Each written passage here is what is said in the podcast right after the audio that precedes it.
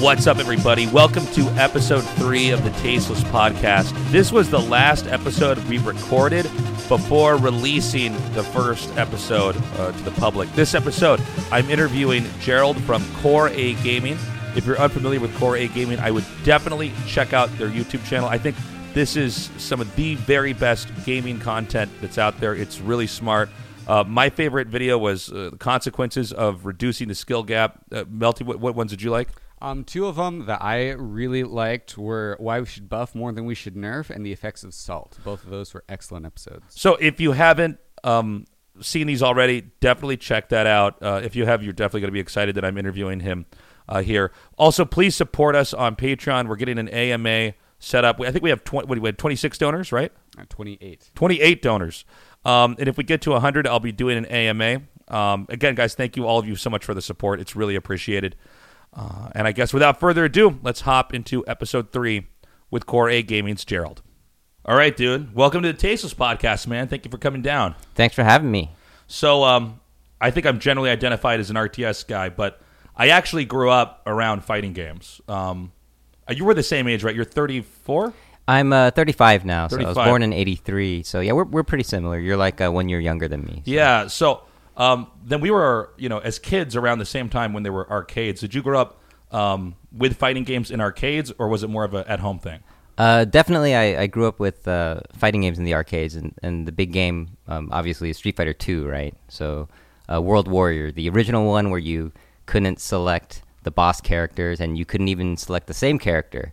So I remember uh, growing up in the arcades. Basically, uh, whenever I could find a cabinet, uh, they'd usually usually be at malls, uh, pizza shops, or liquor stores, uh, stuff like that. So um, yeah, I just I picked Guile and basically zoned everybody, and that was like that was like my my strategy. Were, were you nervous playing against? uh, Well, hold on. First of all, how old were you when, when you first started actually trying to play in an arcade setting? You're saying Street Fighter Two? Yeah, Street Fighter Two. So uh, Street Fighter Two, uh, that came out in like '91, right? So I think so. Uh, so yeah, I was probably, um, yeah, like I, I probably played it like right when it came out, like so that that mean I'd be like eight or something like that, right? So eight or nine. I was just, I was a kid in these arcades. Did you parents give you quarters? How did that work? Yeah, so basically, uh, my my mom would drop me off at the uh, at the arcade at the mall a lot because she would kind of need me to like try on some clothes, you know, make sure it fit and everything. And then when she was done with my stuff, like she just you know let me go to the arcade and give me a little bit of money to play. Yeah. And basically, what happened was I I realized that uh, you know with this game, if I won, I could keep on playing, right? And uh, you can you know you, you get to go to the next uh, character, and then if there's like other people playing, you could uh, play those people. And I was able to only spend uh, a few quarters, uh, and basically I'd give back my uh, give back money to my mom after playing Street Fighter Two. Oh, damn! You're better than me then. yeah. I always, I always uh, kept all the quarters. I'd always try to sneak back. I lived uh, across the street from a mall. Um, I wasn't allowed to play games until it was 3 p.m. in the afternoon, so I'd leave the house with my brother, and we'd steal quarters from the house or where we could find it, and then and then play there. And so you made with Guile then in the arcade while your mom was was shopping or doing whatever in the mall. Yeah, basically, I mean, at first, of course, I, I wasn't so great. So, you know, I would use all my mom's money uh, that Yeah. she gave me. But then slowly, I, it started, it got to the point where I was able to just go with like uh, 50 cents. That's how much it cost. It was uh, some arcades that were cool, it was 25 cents, right? It was just one The better quarter, but- ones, yeah. But they knew Street Fighter 2 was hot at the time. So you'd have to put two quarters in. And uh, so with just 50 cents, sometimes I'd just be able to like be at the mall the whole time with that amount of money, and there'd be like a lot of people around the cabinet, like uh, playing against this kid, and um, and so yeah, I mean, this this is something that's really great if you're like a, a little kid because how often do you get to like beat adults at anything, right? Oh, when you're yeah. a kid, it's like it's such a great feeling. Like, oh, I'm making this guy mad. You know, like you know, I you know, I totally like outsmarted this guy, and it makes you feel so powerful as a kid. So I think it was one of the best experiences just in gaming at, at that time. Did you have any rivals or anything like that when you go to the arcades? Was there any older guy that you had to watch out for? Yeah, so uh, in um, in Arlington, uh, where I'm from, uh, there's a there's a putt I used to go to, And uh, this was later on. Uh, this is when I got a little bit older. This was uh, when I think um, Second Impact came out, and there was like a little scene there, right? So I didn't know anything about like FGC stuff. You know, FGC is like you know you have like the legends, and you know you have these West Coast East Coast rivalries, and I didn't really know anything about that, but I did know about my local arcade at Putt Putt, and basically it was just a bunch of guys that came regularly, and they would be playing uh, whatever the the new Capcom you know fighter was, and those guys were actually really good, and that's the first time I realized that like wow, there are actually people that are good at this game, and uh, and this that's when like people really schooled me. And uh, I think everybody has that moment where you, you realize that you're you're not as good as you thought you were just because you beat some people like you know mashing buttons at a mall. So um, that was kind of a, my first humbling moment. But um, you know, I got better uh, with those guys, and uh, so it, it was um, it was fun to like play uh, people who were like pretty skilled.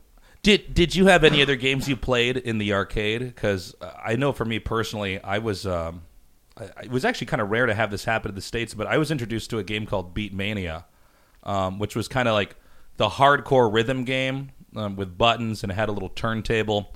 Um, and just like I guess for a lot of the North Americans and Europeans listening to this, I mean, it's like Guitar Hero, but maybe a little bit harder. I would say. Yeah, I know Beatmania. That that game was pretty popular uh, back in the day. Yeah, I think it was especially popular in, in Japan and um, Hong Kong, a couple other places. But I got into that, and I would watch these guys playing Marvel vs. Capcom 2. Um, and eventually, I was a lot younger, but I remember eventually getting the courage to ask them to kind of show me how to play because you know especially for a lot of these fighting games, I think to learn in an arcade is so difficult. Yes, it's very difficult because most, I mean, a lot of people in the the arcades, they're not they're not just going to be nice and be like, "All right, let me just take you under my wing and show you." Sometimes you won't get any respect unless you're able to beat them or or give them some kind of challenge, right? So uh, this was was this was during a time when knowledge was not widely available, right? You didn't have the internet or anything like that. So I remember people would be doing um, you know fatalities and because the command was kind of you had to have like a magazine subscription or something to to know some of these yeah, things. Yeah, Like they do the command and they hide their hands while doing it, like a fatality, so that you wouldn't see it, you know, or you wouldn't check. Not that I was checking or anything, but I, I noticed like there were people doing that. So there's kind of there's definitely like a kind of a gatekeeping exclusivity to. Uh, to some of these people, I'm sure you know there are people that were more welcoming and stuff like that. Actually, th- there were when I went to that arcade in, in Arlington, but um, but yeah, there there are a lot of people who just kind of like to keep that uh, stuff secret because it makes them feel cool or whatever. Yeah, I mean, not to sound too old in this podcast, but yeah, we're definitely from a different a different generation. It was a different time back then where you almost had to have access to a certain degree of, of community or at least know the right people. You couldn't just Google something. Um, even if you got access to a magazine, you had to, you had to have the right people to play with to even improve. And you know, one thing I've always found um, most interesting about you know the FGC in general is just that it, it's very connected. People, everything happens, you know, with people adjacent to each other. They're communicating. Um, you know, I think StarCraft is in some ways, especially nowadays, kind of the polar opposite, where you know we play apart from each other. Um, it, people kind of are, are caged off from even giving each other information or build orders. Where I think people are a lot more reliant in FGC, um, and it's a lot more, I guess, overall kind of community oriented. Yeah, definitely. So the the community aspect of it is kind of uh, one of the reasons why, like, you know, being having a community is definitely uh, a way to you know improve and, and get better because those people will be, will be able to pool their knowledge and and share techniques and you know show you things. So uh, you know there will be these communities kind of roaming around and uh, if you were not part of that community you know you wouldn't have access to that knowledge and then when you played one of those people they'd be doing these unblockables and they'd be doing all these things that you've never seen before and uh, you know you kind of want to learn how to do that but it's like you kind of have to like you know get initiated and and so there's definitely uh, this kind of um, uh, this kind of arcade culture to it and i think it affects the way uh, fighting uh, fighting gamers kind of see uh, these kind of games, right? So some things are super cryptic in some of these fighting games, right? They're like really like really difficult to kind of wrap your mind around. But a lot of these things were discovered because there were some glitches in the games, and you know these glitches turned out to be like um, you know uh, what you needed to know to be competitive. And so there's kind of this concept of uh, emergent gaming or emergent gameplay, right? Where uh, you, you have things that are going on where the developers didn't really intend, uh, and it's kind of something some developers don't like it, but uh, you know the the people who play it, you know, they kind of use these techniques and end up um, making the meta into like something that no one has ever seen before. And so you know, um, a lot of these uh, uh, you know games will have uh, things like that where. Um, eventually, it will become a, a mainstream thing where the, later the developers were like, "Oh, let's put that in there on purpose." Of course, the most famous examples being like combos, right? and canceling and stuff like that. That's something that like kind of wasn't really intended, but you know, due to like a, a side effect of like the input leniency algorithm, you have this kind of new technique and uh, and you know the players have a lot of fun with it and if the developers like hey cool this is awesome they put it in the next game and they kind of streamline it so it's like part of the game and less kind of less janky right It seems like all the big competitive gaming titles were unintentionally built off the backs of, of bugs, or I guess some people would say they're features, right? But um, you know, I mean, in StarCraft, even when they interview the developers, um, the original people that made the game, all those guys said they did not see the game or did not anticipate the game being played at that speed. Even even running away uh, with a unit that has range and then attacking and then running away, so microing or, or kiting. Nobody had thought of that ahead of time. It just kind of came to be, and then there's all sorts of other bugs that would come up later on that you could exploit, and you know, it's kind of an interesting thing now when you have all these AAA gaming publishers trying to figure out, okay, what. Obviously, there were things that were intended and unintended, but do we build off of that or do we fix it? I mean, we're seeing this.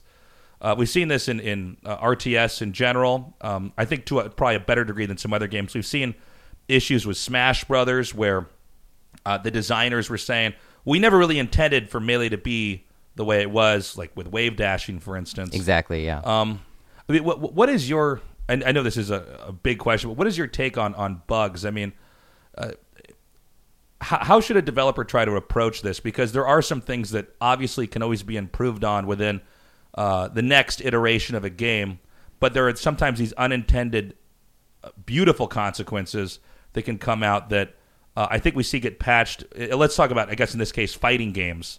Yeah. What's your take on that? Yeah, so um, this is kind of a, a thing where I think there's kind of a spectrum, right? So on one end, you have something that just completely destroys the game, right? So like you have, um, you know, the handcuff glitch that Guile can do in Street Fighter 2, right? Where he can just basically, uh, you know, he basically locks onto the character, and they call it handcuffs because that character is, can't move or anything. And basically, the game is kind of stuck like that until the time runs out, right? So you, if you were to to, use that in a match, it's just like, all right, I, you know, I use this glitch, and like now the time's just gonna run out, everyone has to wait, right? And stuff like that is kind of like it's- it's obvious that you don't want that in a in a competitive atmosphere, right? But then there's stuff that's a little bit more iffy, right? Um, so uh, there's uh, you know there are some techniques that are not intended. Like uh, uh, there's like um, uh, a thing that T Hawk can do in uh, Super Turbo, um, like a, a SPD loop, where like it's a it's it's a very powerful technique that once you get caught in, you're you know you're just going to die. But only a few people are able to pull it off, right? Because of the skill cap. Yeah, because because it's just like this really like really difficult thing to do, and and then suddenly you know that doesn't become uh, this game breaking thing where every tournament you see people just using that one thing, right? So I think a lot of it has to do with how how much does it affect the game and in, in what way, and sometimes uh, you know the developers they you know of course they're all doing their best to like you know find that right balance.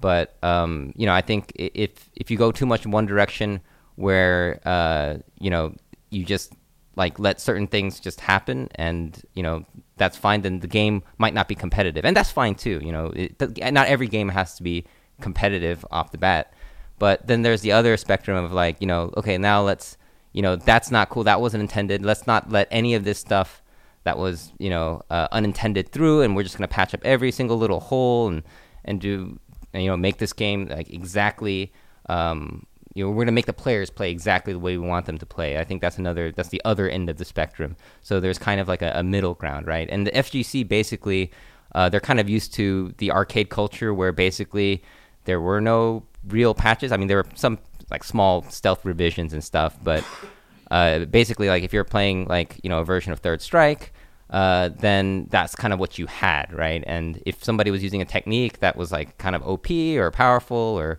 or maybe uh, you know like you know just just you know using like Chun in you know Third Strike, right? That's really good, and you really couldn't go complain to the arcade owner. Be I want be like I want my money back. I want my quarters back. Right, right. This guy was just laming me out with Chun, you know, and and it was no fun. You know, you can't do that. So like, there's I think a lot, a, a big part of this kind of get get good culture kind of came from that arcade, uh, you know, arcade atmosphere, and I think you can see it today in uh, in you know fighting gamers. But of course, it's stuff like that is also shifting uh, little by little because now we're kind of in a more modern era where you know arcades are you know, people are playing games that you know never been to an arcade. You know, that's like a regular thing, right? Do you think that's actually uh, making it more challenging for people that want to get into fighting games if they have if, if many people are playing from home? I mean, I know that on some level, not everybody's going to have access to an arcade, but just like the Koreans got good at StarCraft in part because there were PC cafes everywhere. I find it so difficult to imagine trying to improve at a fighting game just by playing on the internet. Yeah, yeah. So, um, yeah, so uh, you know, improving, um, improving at a fighting game is, you know, it's that's a big topic in and of itself, right? So, uh, I guess the the way you do it nowadays is, uh, uh, I mean, it's there are some similarities to the past where you know it's, it, it really is good to just have somebody sit there next to you and teach. You know, um, uh, Josh at uh, you know that the, the game bar that we go to. Um, Right, right. I, am kind of teaching him Street Fighter uh, Five right now, and it's like I'm even when I'm there in person, it's like uh, it's still like a challenge to teach like all, all these concepts. You know, he's like learning from scratch, right? Right. He's like learning No like- foundation. yeah, no foundation, and teaching somebody from that is uh, is still like a you know it's a big hurdle, right? And uh, it's it, you know just imagine like you know just like learning this by yourself, like you know in on you know by yourself uh, on the couch. And uh, you're just like going through like YouTube videos and stuff like that. I mean, it's it's very difficult. I understand that, and but of course the old school arcade guys they're going to be like, well, you know, back in my day, I didn't uh, I I had to pay every time I, I wanted to just play against the CPU. You know, I had to pay to just like even like make the controls work on on the games because you know they didn't have uh, the home versions at the time. So, uh, uh, you know, there's I think that's another part of this kind of whole this big like get good thing, this get good culture from from fighting games is is there you you know you had the the the odds were against you to learn uh, fighting games to a competitive level back in the day. You know, uh, there's there's another thing to consider as well. It's like how good do you have to be, right? So if you want to get to a certain level, obviously you're gonna you're gonna need some training. You're gonna if you want to get to uh, the top levels, it's good to have like mentors and stuff like that. And Right. and but then like do you really have to be that good as well you know so um so there's kind of this thing called you know the the skill floor uh as opposed to the skill ceiling where you know uh, how long does it take for you to get to the point where you're kind of you kind of get the game and you're like doing all the things uh, that that are available in the game uh, and uh, of course from there uh, you can go to all the exploits and all the glitches and when you get to the very highest levels right so it's I think it I think a big part of it is how good do you want to get and if you don't want to if you just want to button mash and like have fun then it, that's not really a it's not really a hurdle or anything right it's not really Sure. uh, yeah. yeah I, I, I've seen some people complain. I'm curious what you think about this. Um, Street Fighter Five, for instance, when that came out, a lot of people said it just wasn't accessible for new people. Now, it's hard for me to relate to that because, like you, I grew up playing Street Fighter, so I've just kind of been acquainted with 2D fighters. yeah But a lot of people were saying that, um, you know, the the single player was sort of bare bones. Now, for me personally, and this includes StarCraft as well, I've never really cared about the single player.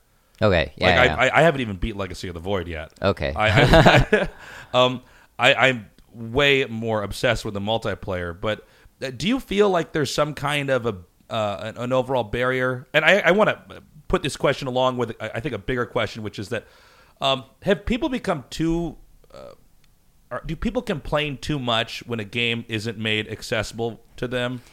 Yeah, so I mean, I think uh, a lot of people who have seen my videos will probably uh, know that I'd probably say that uh, yeah, there's there is kind of this uh, this kind of culture of you know this is hard and I'm gonna go straight to social media and just you know rail on the developer, rail on people who are better than me, rail on Yeah. everybody, right?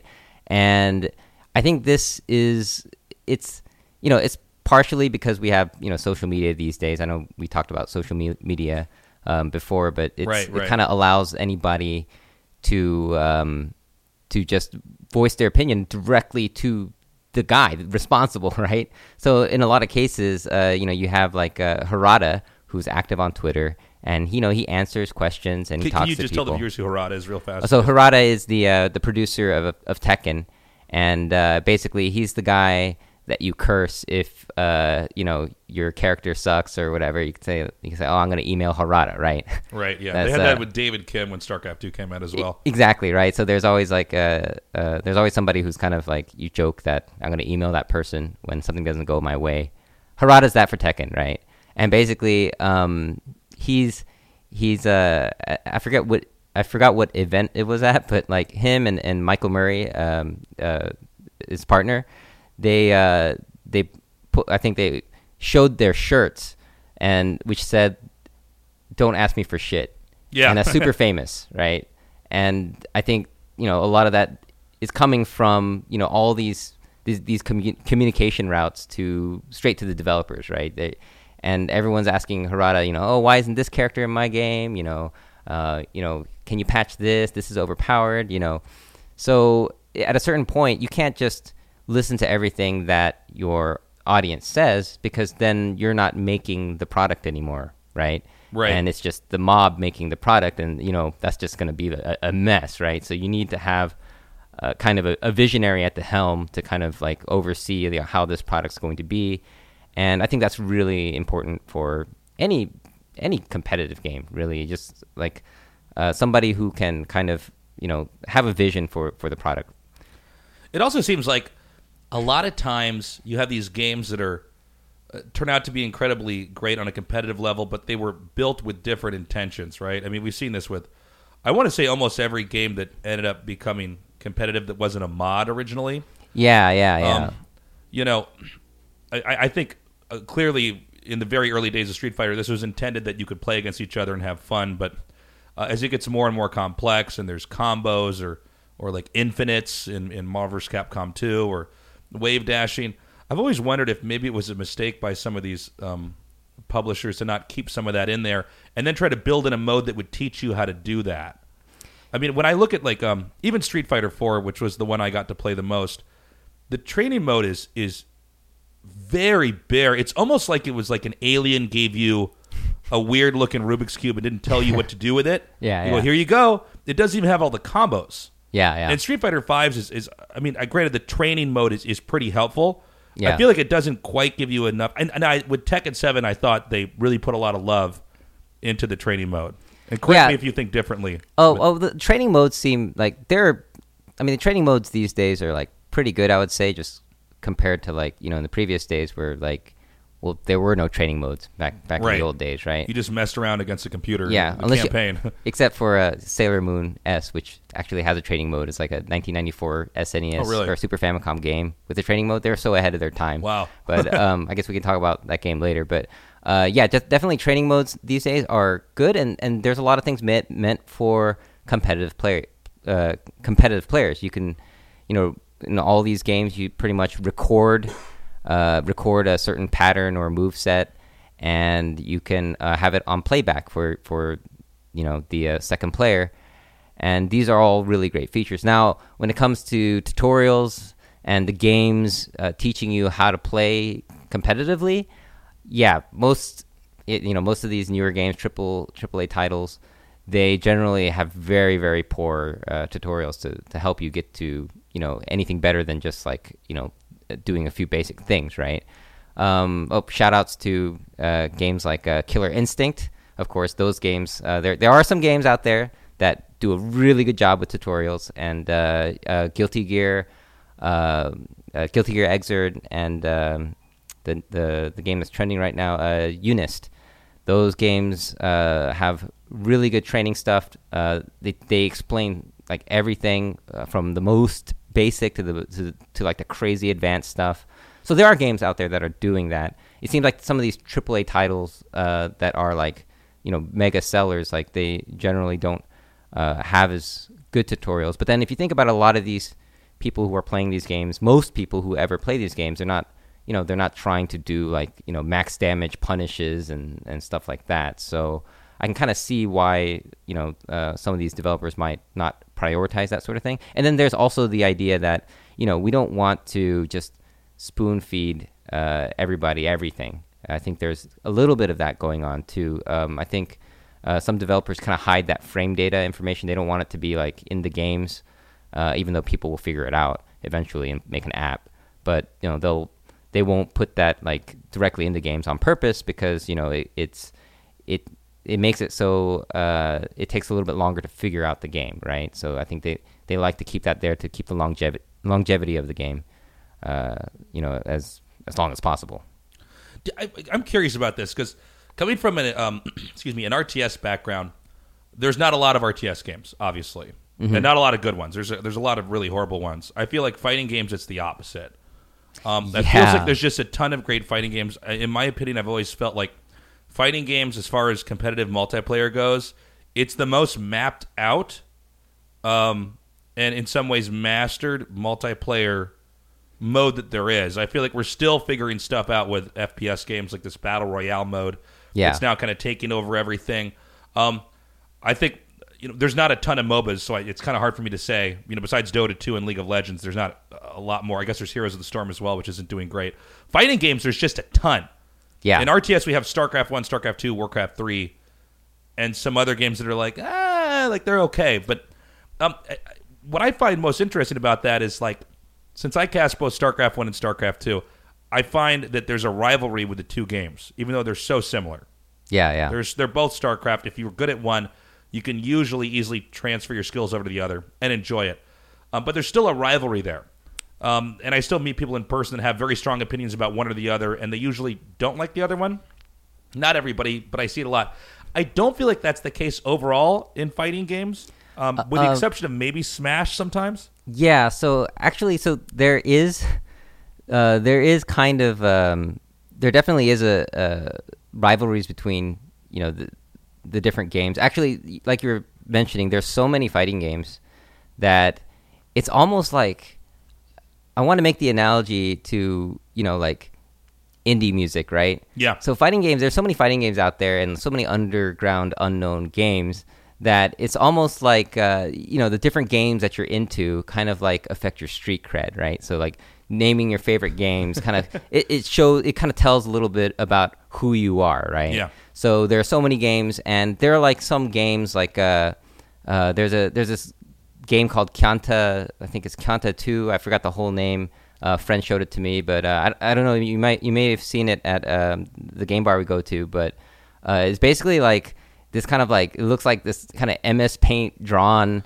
Uh, oh, fighting game. game. Yeah, yeah, and uh, it's it's just like this w- one developer who just kind of made this game out of a, as a passion project, and it has like a ton of characters, and it's just kind of like you know sound effects are you know totally like goofy, and you know it's just kind of uh, it's you know when you look at it, it's like whoa, this thing is like really trippy, and it's like it's like nothing you've ever seen. And you know that exists, and there are people who play that competitively. And then when they do, when people like stream that game, and they're they they have like a little tournament, like the developer goes on to like watch and like you know like enjoy like his creation being being played by these people, and like you know you you have stuff like that and it goes all the way up to like you know Street Fighter Five or or Tekken Seven, where you have like you know like these big followings, you know, old legacy games. So there's there's there's definitely like kind of like this um, this feeling I get with a lot of people who are, who look at like you know all these different fighting games and they kind of like you know they you know like some of the more mainstream games you know people there are some people who will just kind of shit on it because it's like mainstream and you know oh, right. too mainstream and and I think it really is uh, similar to the way people uh, you know people's musical tastes work Uh, in a lot of ways. And like you know, there's some people who will just like have all these opinions about these games, but then they just don't play these games. You know, they'll have like opinions about them, but they won't actually play the game. So that's another. I feel like problem. that's everybody now on the internet with games. I mean, I've been amazed at how much people have opinions on games that haven't fucking come out yet. yeah. Where I'm yeah. like, what are you talking about, man? Yeah. You haven't played it yet. You don't know, you know. But you'll, you'll you'll see a mode or some feature, and people get worked up. And I understand, you know, if you have something that might change your favorite game, yeah, okay, you have an opinion on it. But that does seem to be the case with a, a lot of um, uh, gaming in general. I know that when StarCraft um, One was getting remastered, now as someone who grew up playing StarCraft One and competing uh, in it, I'm obviously very excited. But for someone who launched their professional career with StarCraft Two, obviously I love that game too, and I have a blast casting it, and I love that game as well. But I remember all these people coming out of the woodwork and saying, "Well, this is bad," or "It's, it's you know, it's never gonna." It's never going to take off, or, or Koreans won't switch over to the remastered. All this, you know, kind of crazy negativity out of nowhere. Yeah, yeah. Um, Oh, it, this is def- it's definitely like that in in fighting games. as Yeah. well. yeah, definitely. There's there's a lot of that. So there's there's people. I mean, obviously, like there are people who don't like the newer games. Uh, they don't like the way they uh, they work. They don't like maybe the visuals. Um, you know, and you know that's fine. There are a lot of people who uh, who have legitimate reasons for not wanting to move over to the new games, and you know there'll be people who are like, you know, just that guy doesn't like change or whatever, and Right. there'll be this big argument, and you know, and then of course there are people who will just shit on it just for the sake of it, right? And we're you're talking about how like, there are just people who will who will just shit on stuff without actually like playing it or, or trying it, and kind of like this this bandwagoning a bit. So there's that too. So I, I think you know both of those exist, and um, you know there's you know it's not one way or the other. I, this is a broad question, but I'm going to go for it anyways. Do you feel like there's um more negativity within gaming communities now, or more pessimism than there were than there was before? I think more negativity and pessimism. Or uh, maybe this is just the internet. I don't know. yeah, I think more negativity and pessimism is expressed now. Uh, Hmm. You have it now. Now more of it is published because anyone can publish any thought, right? And basically, you know, one of the most shared kind of emotion, one of the one of the emotions that gets people to share the most is negativity, right? Some negative stuff that makes people angry, and stuff that makes people angry is uh, is you know obviously it makes people want to take action and share and then basically you know these algorithms that kind of show what you see on your feed you know they understand this so the algorithms are put, pulling these uh, these kind of uh, negative things up to your timeline you know stuff where it's very controversial um, people are fighting that that stuff This gets- is just in social media. Then, yeah, social media in general. And I, I think, you know, of course people had like opinions and stuff like that. People have tons of opinions, but uh, I think nowadays you're just seeing, you know, so much of it and you see so many people with their opinions that it's now like, you know, if you're an opinion leader, uh, back then an opinion leader could write their opinion on on a magazine. And that's like that's like a you know very sacred space. You know magazine space is like you know you have to like get a job. You have to become a Yeah, writer. You have to get editor to hired approve and you you have to get an editor to approve you and like and then that your opinion was there right? But nowadays like anybody can just say whatever their opinion is you know as long as they have like a camera which now guess what? Everyone does cell phones right? Everyone has an hd camera. These cameras do 4k now.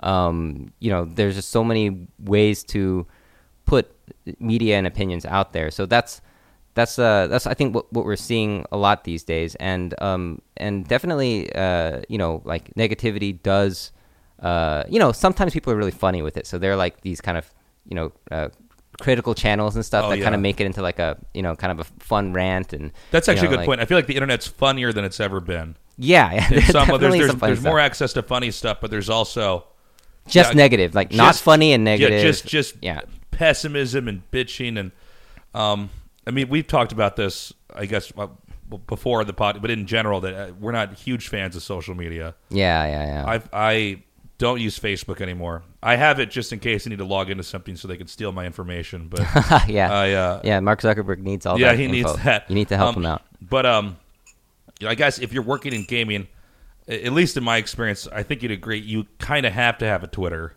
Yeah, yeah. I mean, it's so. I mean, it's kind of you know, it is a double edged sword, right? I mean, you- Yeah. There's there's great uses for it, and I think it ends up being a love hate relationship for a lot of people. You know that you know uh, have a Twitter account in these industries, and I think people everyone kind of deals with it in different ways, and some people like it, and you know that's cool. Like some people uh, just you know they they kind of get like you know how to navigate through the waters, and they kind of they're able to take the uh, negativity uh, you know better and and uh, definitely uh, you know I, I feel like some people really thrive with that. But generally, for me, it's just been kind of like it's like okay, you know, gonna open this app and let's see what everyone's pissed off about today, and you know, like Yeah, it's it's weird. It's like now that we have phones, you have this device that's like Pandora's box, and you can open it up and, and make yourself crazy. yeah, basically, Because- yeah, And I mean, it's not that everybody. I mean, I don't.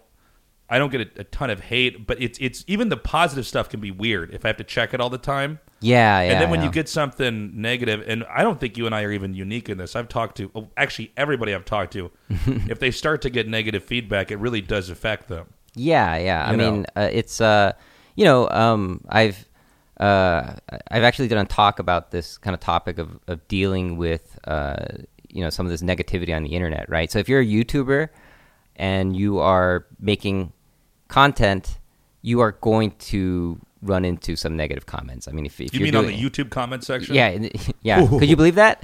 The like on the YouTube YouTube comment comments, man, section, negative comments in the YouTube comment section. that is the man. ugh, that's the armpit of the internet right there. Is YouTube comments? Yeah, yeah. So basically, yeah, like YouTube comments is kind of like you know you see like you you see like some comments where it's like there's some guy who is just like you know just like just- just thinking something and then typing it and then just like in the the middle of that sentence he'll just hit enter and like that's the comment like you have like you know not even full thoughts and and yeah it can be pretty bad and and you, you don't know the age of the person. You don't know what's going on in their life. yeah You it- don't know if they're I don't know on something. You know, there's there's so much yeah definitely there, but it, there's something odd about seeing a cryptic message that yeah someone sent to you, like a note slipped under your door. Yeah, and there's like some like some of those messages can be like really like ominous and threatening, and you know I've gotten some death threats. Uh, I think anybody who's done YouTube uh, for long enough, you know, Yeah. uh, gets like some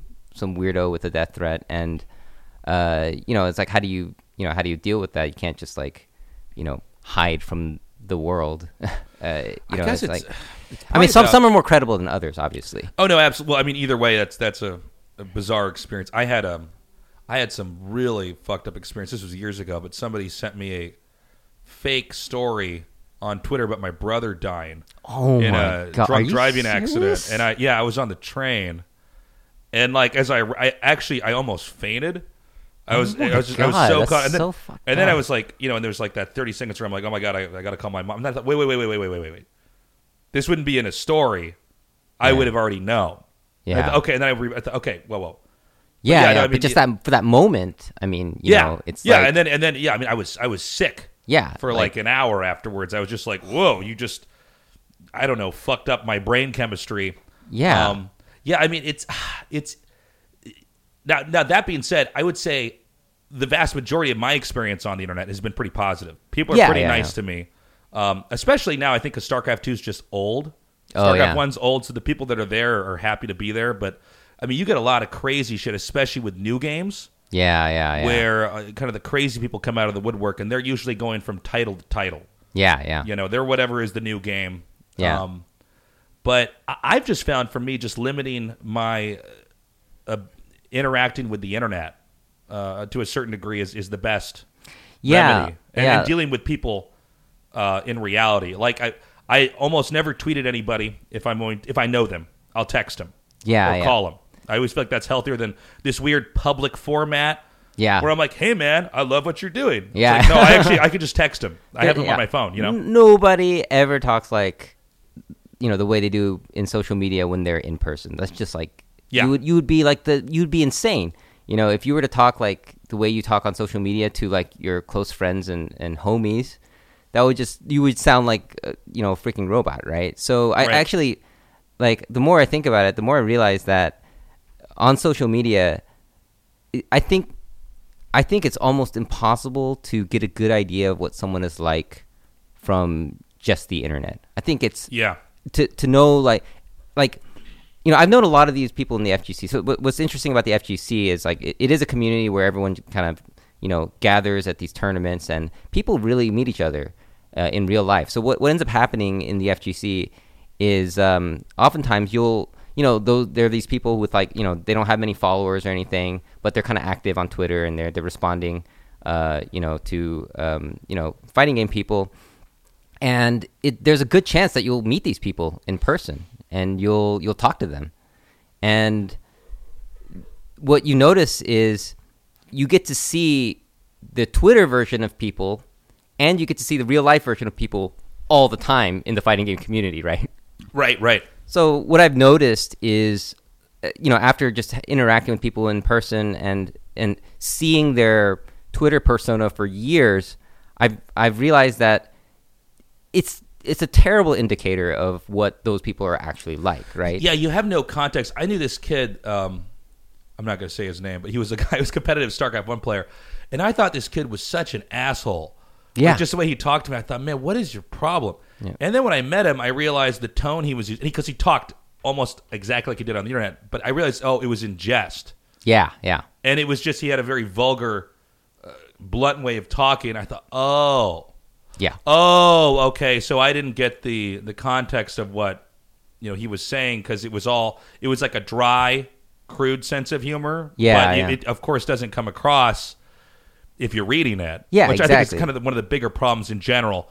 You know, with the internet. Well, not a problem. I guess it's just it, that's the reality of trying to read text Yeah, without exactly. without an author behind it. You know, saying he said with a grin or Yeah. a wink or a you know anything like that. Um, you know, uh, on this topic in general, I've, something I've kind of noticed and I've wondered, and I guess you and I both experienced this firsthand, is when you're a content creator, especially in gaming, there's nobody to tell you how to deal with this. Yeah, that's and- uh. So so my wife gets to hear me like you know complain about this, and she's just feeling bad because you know it's like yeah I yeah I don't I can't don't really know. I don't know what to say really, and like she tries to help and she's really supportive. Like she's like Yeah.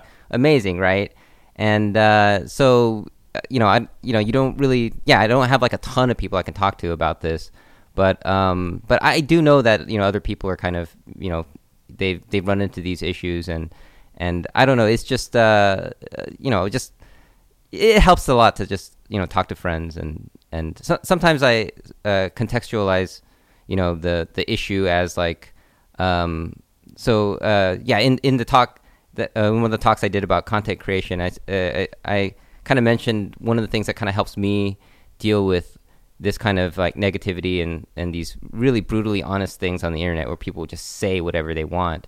I I compared it to kind of being like um you know um Professor X uh you know X Men right because like think, if you think about it like Sorry, go ahead. Yeah, that's good. I like that. yeah if you, if you think about it he he's a he can read everyone's thoughts right and then like from, Bran from Game of yeah Thrones, yeah. yeah from from the if you're just like looking on the outside you're like whoa that's a that's a rad power. Like Yeah. I'd love to have that power right? But if you if, if you were to actually have that power most people's thoughts would be like really like messed People up are and fucking crazy and crazy horrible. and like you know like people and like everybody has like these really messed up thoughts too right? So Sure, like, yeah. even like the best people you'll meet they'll just have like this one messed up thought and you'll just be like whoa, like, i didn't know that person was capable. But i mean you know that's that's just the way people's minds are. And then like on the internet it's like it, for some reason people just have this tendency to just put what's on in their mind onto you know a written format and everyone's there to see it so it's like everyone is kind of professor x but then why do we think that that's such a good power to have? You know, why why are we you know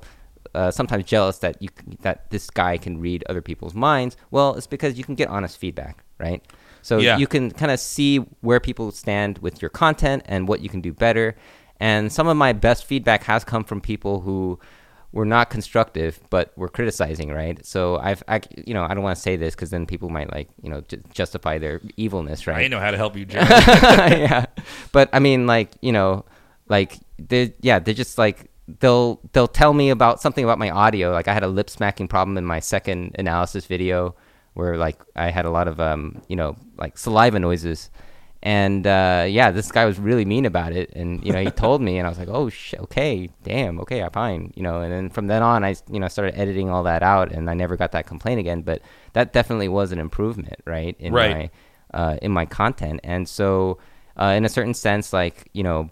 You know, it's it's hard to have thick skin when it's just that many bad comments. You know, like everyone has a limit. But if you're going to like feel bad, at least like make that feeling bad for a reason, right? And uh, Yeah. that's to to take that comment and see if you can actually do something to make your content better. And then if you keep on improving your content, well, then it doesn't matter because you know you're doing great, right? It's like cool, like okay, that guy hurt my feelings or whatever, but my content's better now, so you know, and I don't even get care about that guy. So thanks for the free, you know, advice. I guess you know. Yeah, I, I guess there's got to be a way to do it right, and, and you know, there's definitely people that are doing it wrong because I guess you could call it like social media psychological hygiene.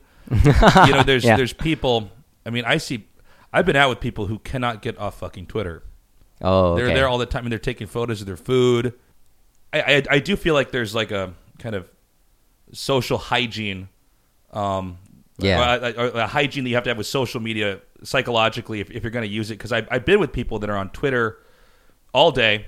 They're checking Twitter. They're tweeting at everybody, uh, even when they're out with friends, yeah, um, which is always weird. Uh, you Yeah. know, they're constantly having to share what they're eating, what they're doing, and you know nobody nobody cares that. I mean, unless you're doing like the coolest thing ever, yeah, yeah, it probably you don't need to tell yeah. Exactly. thousands Yeah. of people this. But um, I yeah, I think one of the best ways to to handle stuff like that is just to limit how much you take it in, and then uh, what I do for feedback is uh, I have people that I just trust that kind of work in the same industry. Yeah. Or people that watch my stuff that I, I can appreciate their feedback. Because sometimes for me, I've gotten feedback where I've tried to implement it and then I get bad reviews and I realize, oh, okay, that was just one person Yeah, yeah, yeah. who was trying to kind of tailor me to what they thought I should be doing when the rest of the viewers are more comfortable with that. Yeah, there's definitely bad feedback as well. Yeah, and it can be hard to parse that too. Yeah, yeah.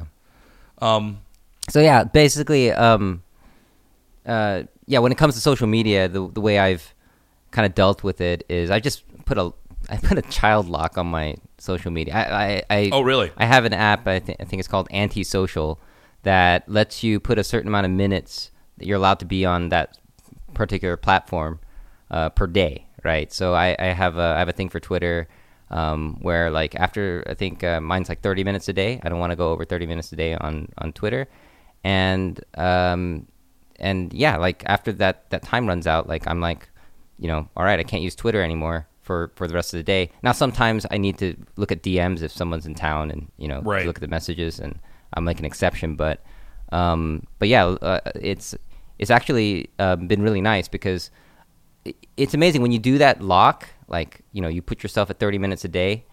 You you're amazed at how much you actually go back to the app, forgetting that you're now locked out. Like I'll be locked out, right? And then I'll visit, I'll hit Twitter just out of habit, like 10 more times the rest of the day without even like and this is after me having this this app for a long time. So it really shows how how these algorithms and stuff they, they, they really get you. You know they're these companies are trying to uh, get as much of your attention on their app as possible right? And you know like our brains are no match for you know these like expensive super advanced algorithms and stuff like that right?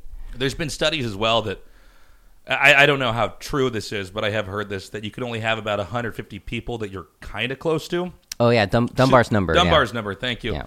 Um, you know that can be your girlfriend, your wife, your best friend, or your friend that owns a bakery that you see once every three months. yeah yeah, yeah. Um, but it's it's hard to surpass a certain number. And one of the things I find interesting when you get to a large number of people um, on social media is that suddenly people are interacting with you that you have no connection with at all. The connection really is just one way. yeah They yeah. consume your content and they're part of your life, but you're you simply put could not be part of their life. yeah yeah Um, and that's one of the reasons I don't generally tweet back at anybody anymore, unless it's someone who I haven't talked to in a long time. yeah Um, and they tweet at me, and I, I, you know, I haven't I have no other way to get back to them. Um, I'll like a lot of tweets, but I've just found it's it's, and I appreciate. I think it's I see every tweet that people send to me. Yeah, but yeah. I can't possibly tweet back at all those people. Yeah, and yeah. try to kind of maintain some kind of a relationship. But I always wonder if that's another factor with social media that kind of strains us. Is that I don't think you're supposed to know that many people or be close to that many people. And I guess that's kind of just the day and age we live in now, you know? Yeah, it, it kind of started with Facebook, uh, with the idea of friends, right? They they actually just called it friends on Facebook. Like, how many Right. friends do you have? So, you know, for the first time, people can say, "I have a thousand friends." You know, like I have actual, I can, I have li- literally a thousand friends on this uh, software platform uh, called Facebook, and you know, it's it's true. You could know a thousand people, but you know, of those people, there are definitely going to be people that it's going to be awkward when you go down if you met them at a dinner table or something, and you know, uh, you barely know this person, and it's going to be, you know, you're not going to be like, "Hey, what's up, man?" Yeah, You know? or, or you can have it where um, you meet somebody who follows you on Twitter and maybe you've tweeted back and forth, and they'll come up to you and start talking to you like they know you. yeah. And you'll realize, uh, does this happen to you where someone hasn't quite introduced themselves or has assumed that Oh yeah, yeah, that's, definitely. that, that's happened to me too, where I'm like, I don't. And then you say, sorry, who, who are you? yeah, yeah, we, we tweeted back and forth, I think. Yeah, yeah, yeah. Have, we, have we met in person? I don't know. yeah definitely um it's I, I can definitely see like kind of the confusion because sometimes you know you spend a lot of time you know on you know consuming content Yeah. and you know at any given point in time i guess you know probably more so for you than me or i, I guess it'd be the same for us at any moment in time someone's listening to us talking uh, and it's and Right. it's not this podcast there are people hearing us talk on you know on youtube and uh, and you know a bunch of other platforms and uh, it's it's kind of weird because you know the, the idea that you get to talk to so many people at the same time you know that's that's that's a media thing right without media you wouldn't have been able to do that so it, it especially for what we do. Which even though you know, there's your view, your vods, or sorry, your videos on um, on YouTube get a ton of hits. Um, I have great reach to get all these people, but it's only because of the internet and because of the fact that we can get access to all these people yeah more easily. There's no way 30, 40 years ago we could have the content that we're making and put it on like channel 13 or something at five o'clock at night. Yeah. and get the same kind of following. it's like the the writer, the editor who you know, Right. Uh, the writer who has to get through the editor with like an opinion on like a game, right? In, in- in magazines, it's like yeah, that's got, that's gone. So that actually, in that sense, you know, social media, the internet, that you know, is totally good for people who are making this kind of content, right? So this is why we can't completely hate Twitter, right? Because it's still Right. like it's it's one of those outlets that where we can, uh, you know, reach out uh, uh, to a large audience, right? And and so it, it's yeah, I guess the best way to describe it is it's just kind of like a love hate relationship, right? I mean, there's that you can put positivity on uh, on Twitter as well. So like you know, I said like negativity is kind of one of the top shared emotions, or, or not uh, maybe not negativity, but anger, right? Yeah. which is kind of a negative emotion. Um, but uh, but also like another another metric that they uh, another thing that they measured was uh, was awe, right? People being amazed, and that was actually really close to anger. Uh, and so you can reach a lot of people and get shared a lot because you just blew someone's mind, right? Yeah. About something, and that's what explains a lot of these science channels, uh, you know, like Vsauce and you know CGP Grey. These people are out there blowing people's minds, and that's then they're getting shared for that reason. That's super positive, right? I mean, you know, these uh, you know these creators are uh, you know spreading awareness of like uh, science and, and technology and and you know uh, talk about social issues and they make it kind of fun and exciting. And uh, so there's like there's like a positive aspect to all this kind of social media craziness as well. So I guess the, the question is you know how do you uh, you know how do you deal with this kind of newer age? And I feel like the young kids you know who just kind of grew into this they're the ones that that are really just able to like you know uh, kind of get it right just Uh, they get it or they're getting fucked up by it. Yeah, sure. uh, I mean, okay, yeah, so it's, that- it's it. Well, I don't know. You know, I, this is something I wanted to ask you while just while we're on the topic of, of social media because, um, I mean, never mind you and me. I, I've seen pros just in, in complete emotional, um, just wreckage. Yeah. Um, Yeah, You know, yeah. they'll lose a match, and they'll immediately get on Twitter, and then there's all these psychos and trolls that are mocking them Yeah, yeah, or yeah. tearing them down. I I wonder if maybe in you know 20 years we're going to have some kind of or we're going to be teaching in school uh, how to handle social media or or or, or something like that because That's a that, yeah. That's a pretty. I mean, there's there's there's definitely a, a particularly in competitive gaming uh, an issue where you have these some of the most talented minds in the world with nobody, no big brother, no big sister, no adults in the room helping them manage um, Yeah. this. Even though I think you know it's great that it's great that uh, I can contact a family member right now with a with a box in my pocket, my my phone Yeah. it- that's that was unthinkable, you know, a, a few decades ago. But uh, at the same time, you also are letting in a lot of kind of weirdos or, or just upsetting thoughts and, and, and, and people bothering you. I wonder if, if down the road we're going to have some kind of system in place to kind of teach people how to handle this because I am seeing a lot of young people that are getting um, that are very talented that are traveling the world and having all these great experiences, but the byproduct of that is is is them having to grapple with social media or reading about themselves on forums, all that stuff. Yeah, so um, this that's kind of interesting because like you know any with any new like uh, medium, there's going to be um, a lot of changes in the way people communicate and interact. And if you want to go back way back, uh, you know, um, to when like print was kind of like a recent thing. Uh, apparently, from what I heard, like people reading novels, like books, was kind of uh, uh, kind of one of those things where like, oh wow, these kids are now reading these books, and now they're not going outside because they're just putting their eyes on this the paper, you know, constantly being quiet to themselves. So whenever there's like a new uh, form of uh, media, there's a there is a lot of skepticism, and um, I don't know, I, I- you know, that that doesn't mean that uh, the way this kind of social media experiment is going now is uh, is necessarily healthy, but um, there's I think there's gonna be a time of adjustment. I think, and it might be that this kind of social media, um, uh, you know, uh, culture is kind of adjusting right now as we speak, right? So you know, there's kind of, of course, there's the outrage culture. You know, like look how, you know, like, uh, you know, look how not racist I am. You know, tweet or something that Virtue just gets like, yeah, yeah, Yeah. just that just gets like so much, and it's like, it's like, you know, it's like, yeah, cool, you know, I, I agree with that and stuff, you but you don't have like, to be very brave to say that. but that. yeah, you don't. Yeah, you don't even have. You know, it's, but it's just like this, this, these kind of like posts and tweets. You know, I, I think people are starting to realize like, okay, now the currency of like saying that is now starting to get you know uh, lower because like so many people have done it, right? Right. So um, what ends up happening is I think is, you know, if I'm optimistic, the, these kinds of like uh, this kind of uh, you know social media culture is kind of like uh, getting a little bit more tame because people are now like they kind of like predict like you know like the oh like I want attention posts and oh you know these if you do it too much like people will start calling you out right so Yeah. it's um as people get more used to this format I think uh, people are just you know maybe I'm being too optimistic but I, I do feel like over time people will start um, you know getting better at it I guess every generation has their fear too. I mean, when we were growing up, a lot of people were very worried because young young versions of you and me were playing games where you could kill people. Oh, and yeah. honestly, I actually kind of get the concern if you didn't know anything about games.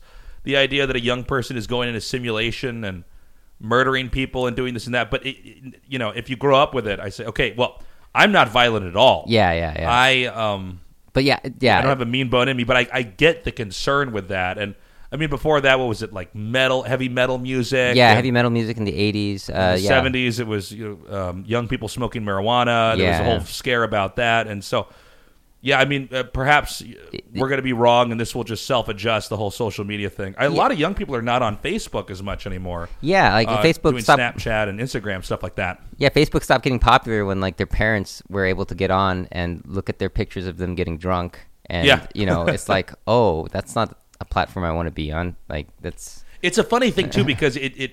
I remember being in college, so I got into social media. I was on MySpace. Oh yeah, I uh, remember MySpace. way back in the day. yeah. Um, oh but- man, MySpace. yeah, yeah, um, I feel old. yeah. I feel very old. Um, I don't know where Tom is now, but he's probably doing all right. Yeah, Tom. owns MySpace. Yeah, I think he like My- sold it to like Rupert Murdoch or something for like way too much money. And like somebody on social media was like, "Huh, you you know, you loser, your MySpace went nowhere." He's like, "Yeah, I'm rich."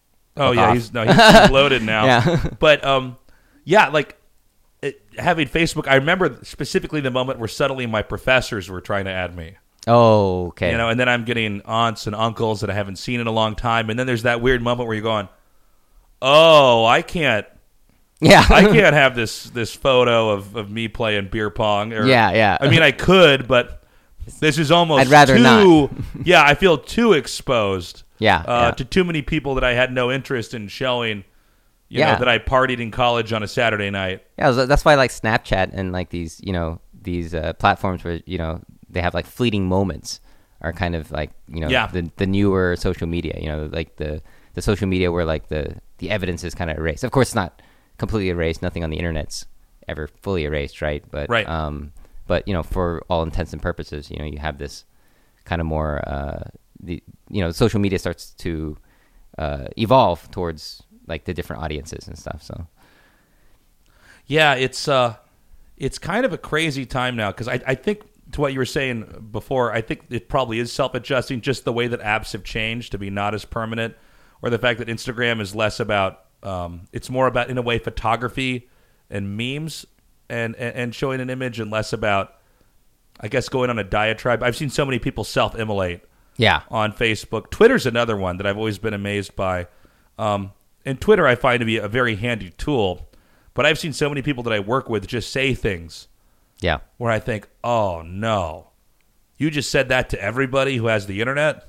Yeah. You know, that was unnecessary. That's why there's there's the delete function, right? Right, right. And uh, yeah, like I mean, just just today, like I, you know, like uh, like uh, someone tweeted at me about something, and uh, uh, and I think it was uh, about um, about a, a tweet that I made, a retweet that I made, and uh, and you know, I, I kind of use like a, a term, you know, a little bit unclear, and uh, he, he responded, "It's like, oh, well, that's not that thing that you mentioned. That's actually not uh, it's, it's it's this thing called uh, a read, right? Right. And uh, and you know, and I was like, and then I just immediately my reaction was to be like, define reads, period.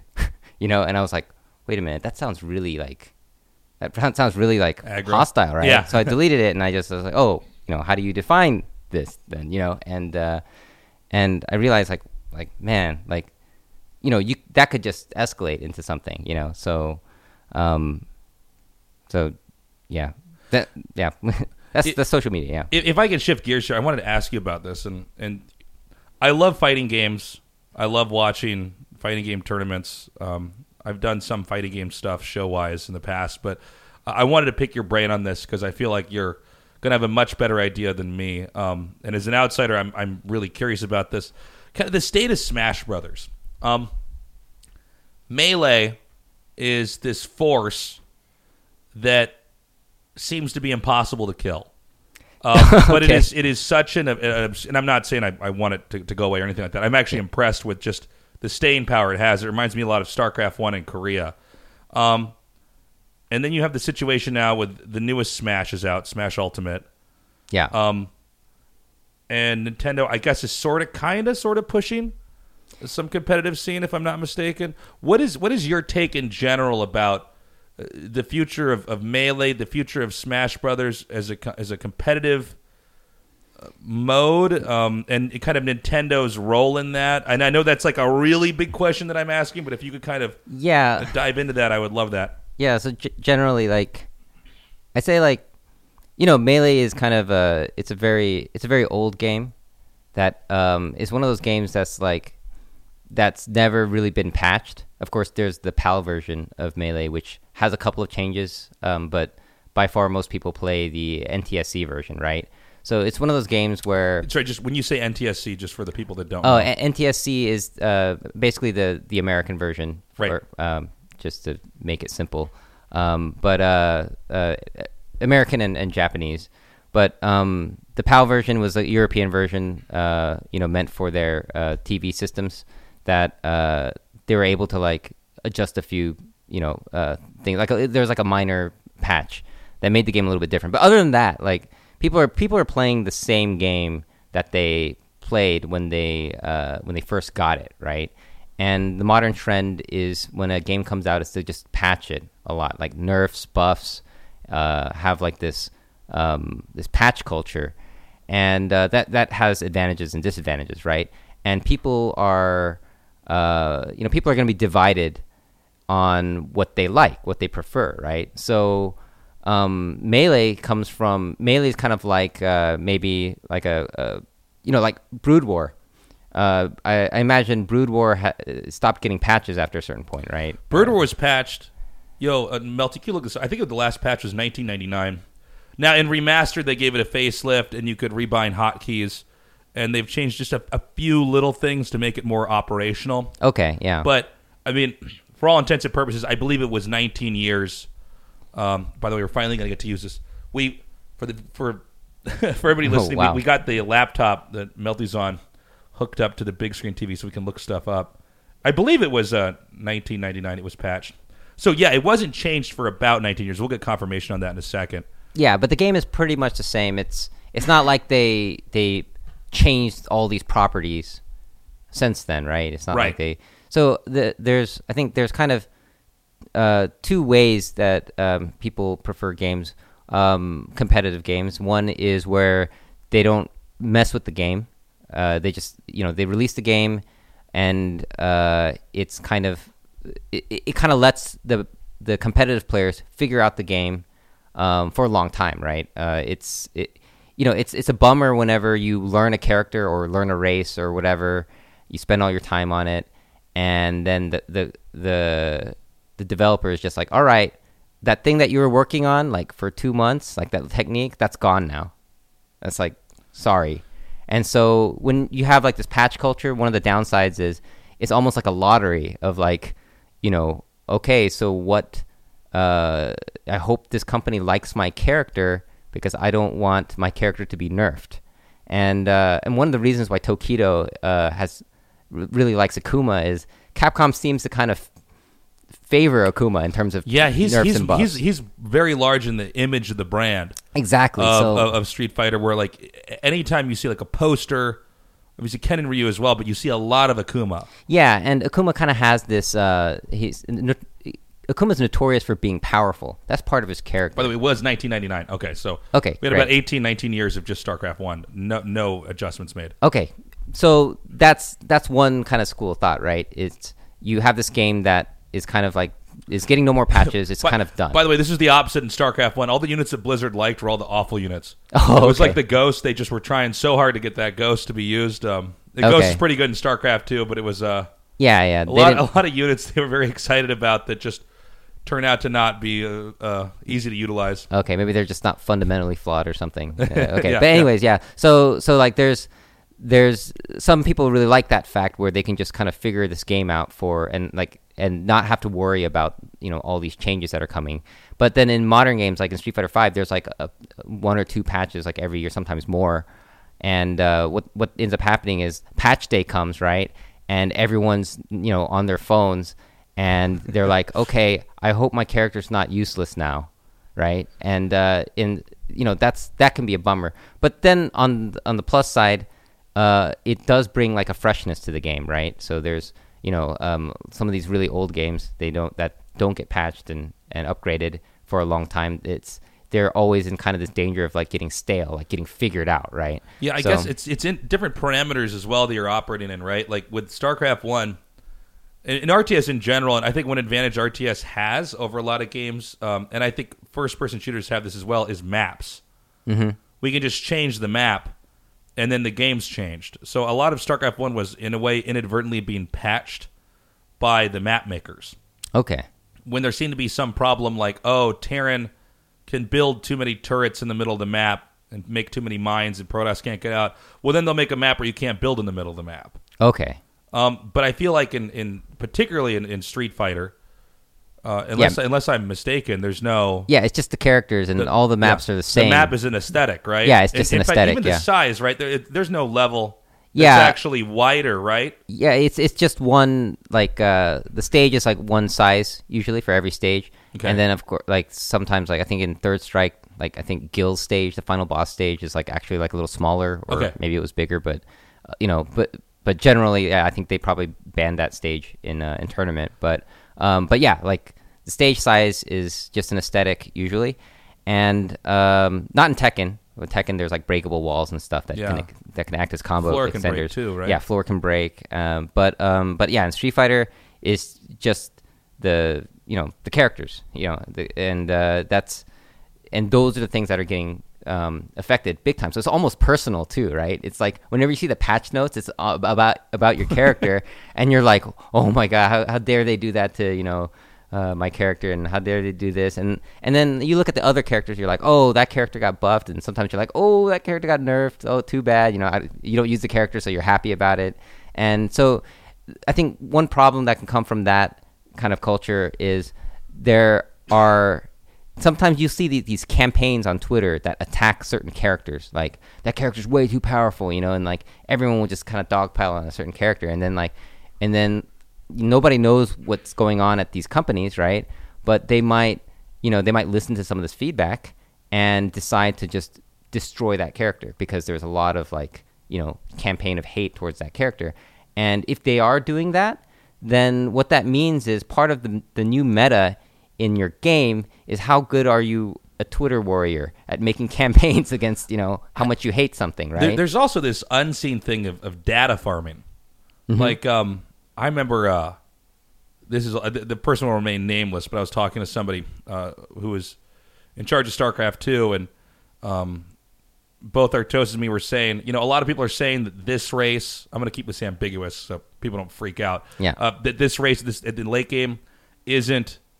It, people are saying it's overpowered, but in our opinion and experience, it's not. We were talking to him. He said, "Oh no, no, you're right because we have the numbers on that. Yeah. this race does fine after 15 minutes. Yeah, yeah. People who are complaining on online don't know what they're talking about because at the highest level, the game goes on for this amount of time and this race wins. So those people are wrong. I'd be curious how that works, and because I would imagine there has to be data, like just massive amounts of data collected on all Yeah. the online matches as well. Yeah, definitely. So I, I think at one point there was some um, there was a patch uh, for Street Fighter Five where um, it was kind of interesting because uh, there's a there's a character Cammy who is already seen as like very strong, um, and and she got buffed like a lot, and everyone was like, "What the heck is going on?" You know, this is uh this is already this she was already super strong, and they like added like gave her a new move and stuff like that. Yeah. Like I think they shoot they would give her like an air throw and stuff like that. Just like just like giving this character all this stuff,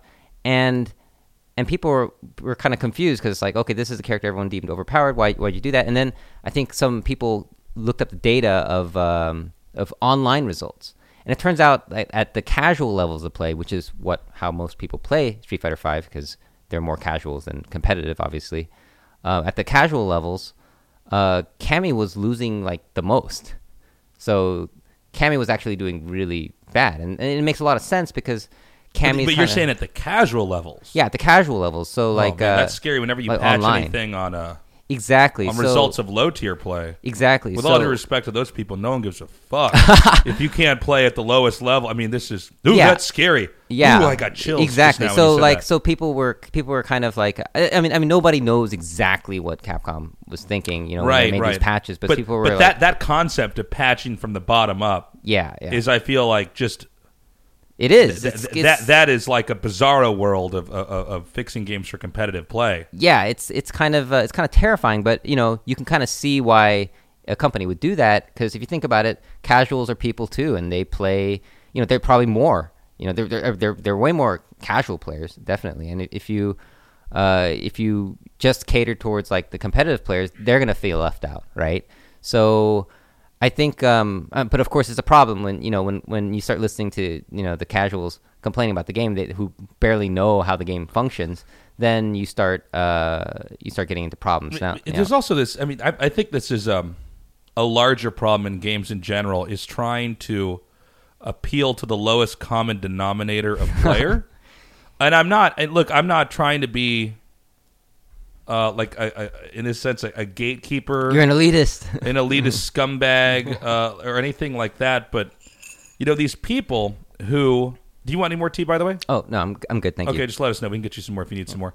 Um, it, th- there's a huge problem um, with trying to appease the lowest skilled players, assuming that these are people that actually want to invest in the game. Because in my experience, the people who complain the most about any game Yeah, are the most likely to switch to the next game exactly. find out that they're horrible at that game, be genuinely confused Yeah. at why they're bad at that because secretly they should be the the best, but it's Mm-hmm, of course. actually the publisher's fault and the game's fault and the the controller's fault and the internet's you know the the, the latencies the issue.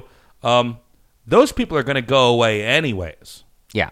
Um, not to mention, it would just seem like a liability that at the highest that you're that whether publishers like it or not, the players that become the best at their game ultimately become the experts, inadvertently become um, the how do you say this? The avatars for the vitality of the game, um, the advertisement for the game. If you have one of your top pros say, um, and I'm I'm I'm not saying Capcom's doing this. I actually think they do a good job with their games. But let's say they say Capcom's fucking up and this game sucks. Yeah. That seems like a more of a PR disaster than if you have one of your top eight players in the world saying that. Yeah. who probably yeah. knows the game almost better than anybody out there. Then then then, then a dude who, you know, can't can't do a combo. Yeah, so I mean, it's kind of I guess I don't know how you know these companies work or anything, but I'm sure they have their you know they have, they have their cost benefit analyses, and you know they they try to figure it out. Um, and nobody really knows what's going on, and and you know I'm sure uh, you know it's it's kind of it's kind of a big web web of you know uh, it's kind of like this big complex uh, thing with all these moving parts. I'm sure in these companies Yeah. and and how they work. So I, I, you know, I don't really know exactly how they do it, but definitely there is that that fear of uh, you know you don't you know if you're if you're into the competitive aspects of these games, you know you want it you, you want it uh, the competitive players in mind, right? And uh, and so yeah, I don't know. It's it's kind of tiring also to kind of like uh, you know look at these uh, you know patches and results and try to make sense out of it. And Yeah. another, another another thing is at the end of the day, what ends up happening is you just have to play the game and get good. Like there's no so so there's a weird. It's kind of a it's kind of a, a conundrum, right?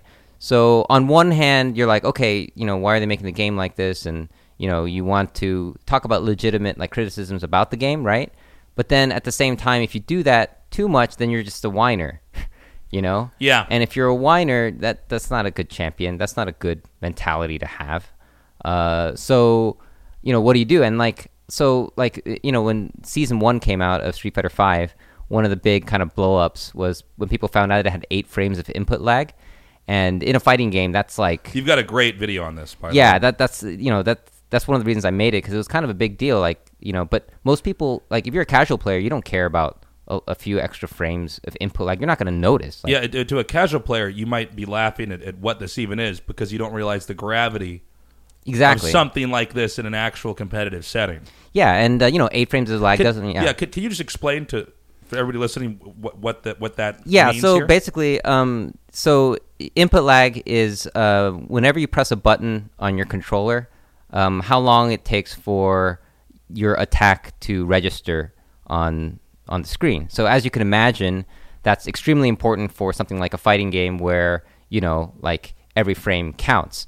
And to give you an idea of how important uh, a frame, a single frame of, of lag can make, you know. Uh, you know, the, a big thing in the Street Fighter 4 days was, um, you know, are they going to have have Street Fighter played on PS3 or Xbox 360? And there was only one frame of input lag difference, but you know, every pro player you talk to, they they definitely know the difference, and they have to time everything, you know, differently.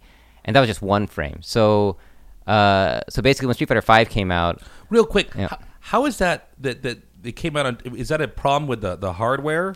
yeah, so on there's the a PlayStation, or is, is there some kind of conspiracy theory where Xbox brought Yeah. Capcom into a, into a cigar smoke filled room and said, "Give us one extra." Fr-. I mean, what that that seems so strange to me when you have clearly that is so impactful. Yeah, to have so- the same thing on two different consoles, and then clearly one is only playable for competitive purposes. Exactly. So I, I think like for um, during the Street Fighter Four days, like it was like one frame of lag, so people were just kind of like, okay, maybe that's just like a system architecture thing. Okay, it's just one frame, so maybe uh, there's there's something going on with how uh, how the the the consoles work, right?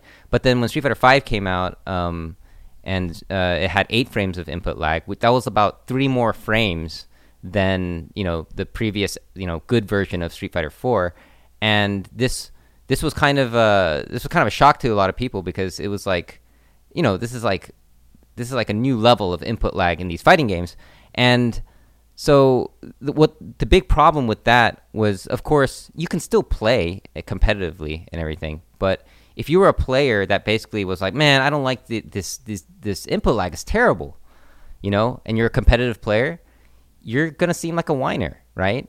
And so people who complain, it's funny. The internet was like railing at Capcom for having eight frames of input lag. Like it was a meme, right? They're just making fun of the game, you know, as being like this goofy, like, you know, laggy game. And then at the same time, these same people would be, they'd be criticizing these players for for mentioning it, right? So they'd be like, you know, it's like, you know, how do you feel about this game? They're like, oh well, you know, like I can't be as reactive because there's eight frames of input lag now. And I think one of the players, uh, when when he was on record saying that, like he just got everyone blew up at him for like, no, now you're whining about the game, you know, you're you're making excuses, you know, like. And then whenever some player is very reactive and doing really well and playing reactively, they're like, oh, looks like uh, this player can do it. Why can't you? So it, it kind of became this the worst of like you know the the internet, right? It's like they're just they're like this eight frames is so stupid. You guys are so you know terrible for having this eight frames. And then when the players like yeah yeah this eight frames sucks it's making my play like it's messing up my play then they get mad at the players you know people get mad at the players. So like it's like who can who can talk about this? So one of the reasons why i made a video on on the eight frames topic was i wanted to increase awareness of how important you know this can be and how it can affect the games. And i'm not a like a competitive player I can talk about the eight frames and why that's that can hamper you know uh, the the gameplay, and no one's gonna be like, well, Gerald's just making excuses uh, for his you know like like no, I'm you know I'm not I'm not like a pro player or anything, so I could do that. So I, I know that's one of the big problems with uh, being a top player and criticizing the game, even if it's a legit criticism. It just never looks good, right? I, on that note, um, I should, I'm sorry, can we pause for a minute? I have to pee so badly. Go for it. Sorry.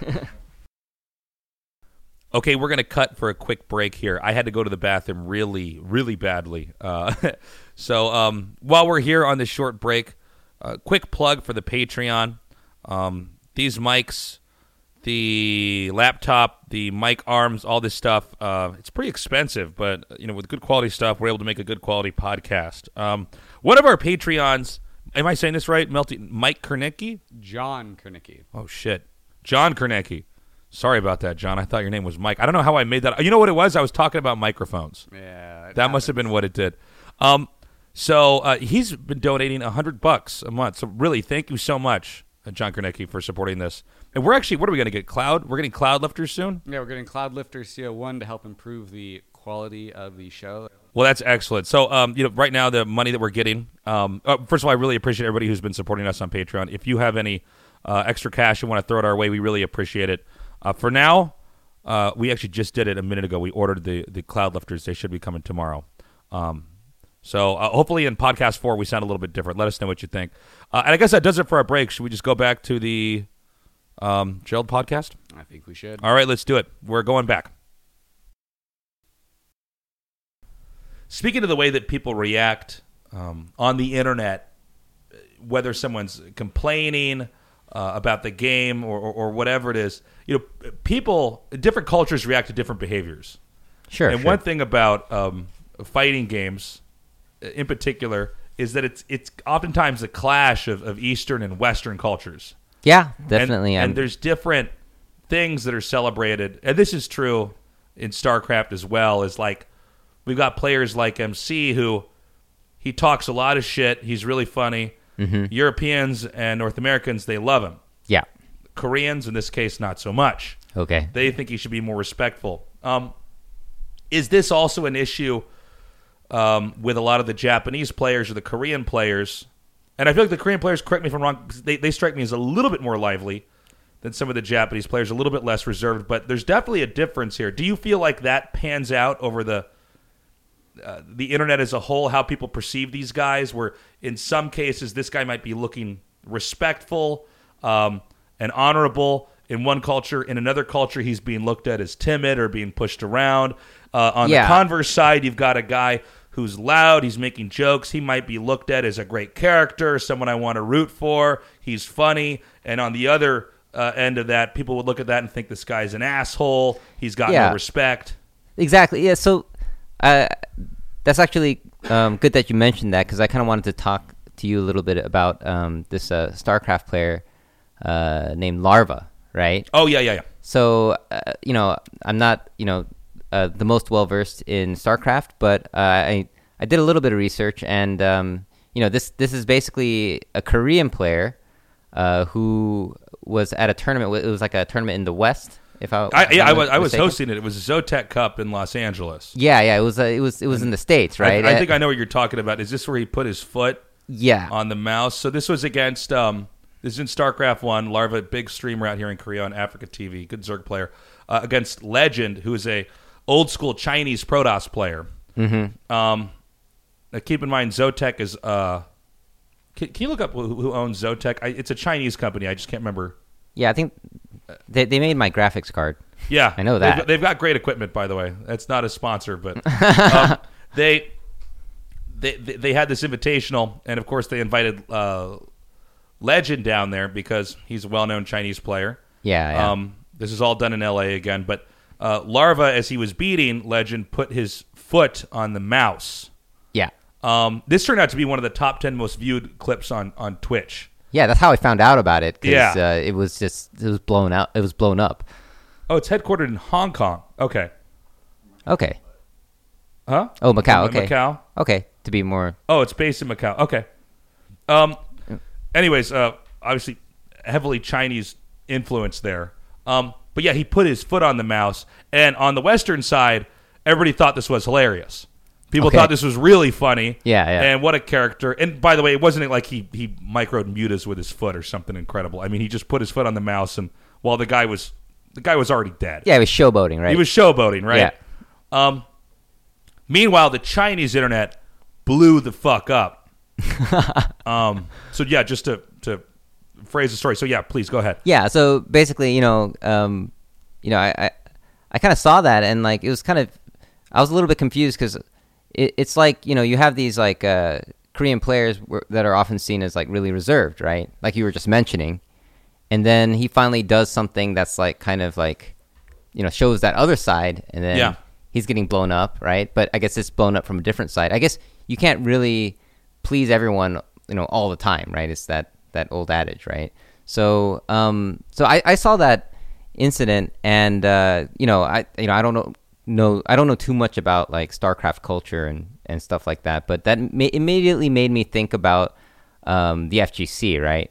So in the FGC, you see like this kind of like showboating and showing off, and you see taunting as well, right? Right. It's like really common, and you see it all the time. And uh, and uh, I, I even made a video about it, right? So one of the one of the big things in Street Fighter Five was uh, was NuckleDu. He's this uh, really good. Um, at the time, he was playing Guile and uh, and Mika, and uh, he, he's a really good player. That uh, for some reason, uh, at at a certain point, he just started taunting like his opponents, like in like high stakes matches and like you know uh, grand finals or you know top eight.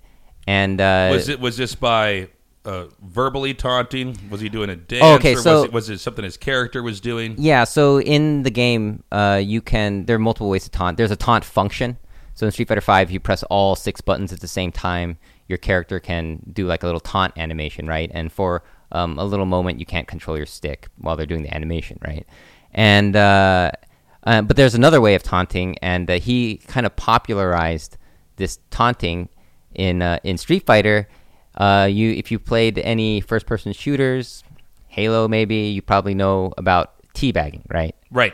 So um, so you know generally people before Can, when they can you explain what teabagging is though? Just so teabagging basically is uh, like in a first-person shooter. If you like kill somebody, you can go over their you know corpse and just mash crouch. Just keep on pressing crouch, which will make your character kind of look like they're repeatedly sitting on the your uh, on the dead body, right? And that's like a very it's disrespectful. like thing dropping your do. balls on him. Yeah, basically, yeah. yeah, teabagging, right? So, um, so basically, what uh, what NuckleDu did was um, he would do that to this Chinese player. So here's another example of uh, you know um, uh, of a Chinese player getting disrespected like this in the game, and uh, it was Xiao Hai. And I know NuckleDu really respects Xiao Hai as a player. He thinks he's a really good player, and the reason he he said that he was doing that was because uh, he knew that it would get under Xiao Hai's skin and make him like mess up and play worse. And uh, apparently it was working because he would win, right? Doing this, but of course, Xiao Hai would get upset, you know, like inside.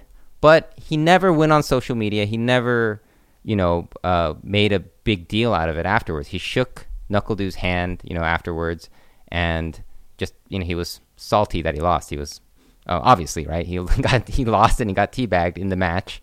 Maybe he got a little frustrated, and uh, this happened like it was like I think it was just he uh, it, he was doing it to other players, but he would do it the most to Xiao Hai because it worked. And then like there was a tournament where like NuckleDu flew to China, and he did the same to Xiao Hai in China, like and it, beating him like and teabagging him right, and it became this thing like uh uh and and so you know of course Xiao Hai still didn't really you know go on social media and, and blow this up or you know nothing really came of it. What what did happen? Something did happen though at at the end of all this. Um, Xiao Hai, it's not like he liked getting disrespected like that, obviously, but he just started getting better, and uh, he made it a point to defeat NuckleDu and get his revenge, right? And there was an event, uh, uh, E League. Um, he's you know he's been getting teabagged by NuckleDu and losing to him all these tournaments. There's a there's a uh, a national televised event, E League, a huge event, right? And uh, basically at that tournament, um, Hai got his revenge on on NuckleDu, and he teabagged him back, and he eliminated him from the tournament. And basically, it was on his birthday, on Oh, Knuckle really? Birthday. Yeah. so after he did that, like they did like the E League thing, they they had like a little um, message. They recorded a message with Xiao Hai, a post match message, and uh, I think it was it was uh, like uh, it was when NuckleDu had to go home because they got eliminated, right? And basically, like uh, it was it was a clip of uh, Xiao Hai basically suddenly he speaks English now. Oh yeah. basically saying like, you know, oh, hi NuckleDu, are you home now? saying it from the tournament, you know, because Yeah. he eliminated him, and everyone's like, wow, this guy planned his revenge, and he got it on his birthday. He he, he teabagged him back in the tournament, and he learned English just so he can trash talk afterwards. Like he never really spoke English before that. So it's like, whoa, this this is this is crazy. This is like the ultimate revenge, right? And of course, the FGC, you know, just they're loving this. You know, like this. Oh, like this, yeah. you know, revenge thing coming. So, um, so that's kind of kind of what it- one example of a similar thing that happened in the FGC. I mean, there's bitter rivalries, there's bitter things, and and stuff like that. But it's uh, it's definitely not. I don't know. It's I don't know if it's a cultural thing. I don't know. What, what do you? How do you Well, feel the about Larva one was weird. Um, first of all, Larva, I absolutely love the guy. He's really charming. Um, there's a couple taboos about using your feet, and as a sign of, of, of severe disrespect in some Asian cultures. Sure, sure. I, Um, I, you know, I'm sure there's a there's a whole load of baggage. You know, Yeah, uh, and I don't know really much about. Like, There's also that. some. Uh, I think at that time there was something geopolitically going on with China and Korea. yeah, on top of everything. as well. right? um, there have been. I think there've been. I think there've been some complaints of, of tourism here, Chinese tourism. Oh, yeah, At the yeah. time, there was. Uh, I think there was a ban on cosmetic products in China coming from Korea. So Yeah. things were already kind of tense. Larva was viewing this as it's an American tournament. yeah, Um, this is an American audience. I'm going to play it up to Americans. And Larva's already known for kind of being a shit talker. Okay. Um, and then you had the fact that I think uh, the Chinese players, Legend being a considerably like old school player, it was like, why are you beating up on a grandpa? yeah, yeah. You know what I'm okay. saying? Where Larva's like a, a young modern player. Okay. Um, so I think he probably viewed it as sort of this is in good jest, but then having a Chinese company or, or at least a, a company with chock full of Yeah, yeah. Chinese staff reading just Chinese internet, panicking that they put this tournament on, Yeah, and I mean you can have depending on what language you, you speak, you can see a completely different reaction to the internet oh to- yeah. to, something. I'm sure. Um, and so there was all this panic there. I remember talking to them and saying it's fine. It Yeah. doesn't matter. You know what I mean? This was all in in, Yeah. in jest. Um, but yeah, it it, it kind of blew up. Um, but look, I thought it was good TV. I really had a good time, and he was trying to have a, a good time. And I think, Yeah. I think occasionally it's it's almost comical when you see how much people can overreact to something they weren't really part of. Yeah, yeah. You know, I mean, some, sometimes just these rivalries on that that happen, and you don't realize these guys go to the same bar after the tournament and drink together. Yeah. and sometimes take the same shuttle to the airport. Meanwhile, you have all these people typing up a storm on Reddit. Yeah, yeah. So uh, yeah, I didn't I didn't really know what was going on there. I didn't know like you know the I didn't know where the tension was and stuff like that. The, the- but just from my perspective, from someone who just you know uh, follows fighting game stuff closely, it just kind of made me think of think of that. Right? It's uh there's a lot of trash talking in, in fighting games. Obviously, uh, there's um, and then like uh, and yeah, sometimes it can be kind of uh, kind of rough, and uh, it's but there's definitely culture for it. Like people are kind of, you know, they. What happens in the FGC a, a lot is you'll see like a beef forming, and uh, and it's and the thing is it's valuable. These beefs are valuable, most valuable if they're about the game and skill, right? Right. and uh, you don't want you know you don't necessarily want uh, you know the the rivalries where like somebody like you know um, like dated the the wrong girl or whatever you know like Oh, that's- yeah. that's that's not as interesting. Like the what the FGC likes is whenever somebody's you know talk shit about somebody's skill level you know that's when that's when people get excited. And what ends up happening is these grudge matches form. And in the early days of Dragon Ball FighterZ uh, it was um, Goichi and Sonic Fox had this big rivalry thing going, and uh, it was uh, I think Goichi basically you know said that you know um, he said something in Japanese. Um, uh, I don't know if maybe it was in English, but he, he basically said some something like "I'm gonna go, go and kill you" or something, and and uh, Sonic Fox responded with like you know uh, he he responded in Japanese. I don't know if how well he said it, but it was like you know like you're you're already dead or something like that. So they, they had this rivalry thing going, and it was so hyped up because it's like okay these are the best American player and best Japanese player, and they're gonna do a first to ten exhibition uh, at the next tournament, and you know stuff like that is like and, and you know leading up to it, you know they're they're saying more and more stuff, and it just kind of builds up to this kind of big thing.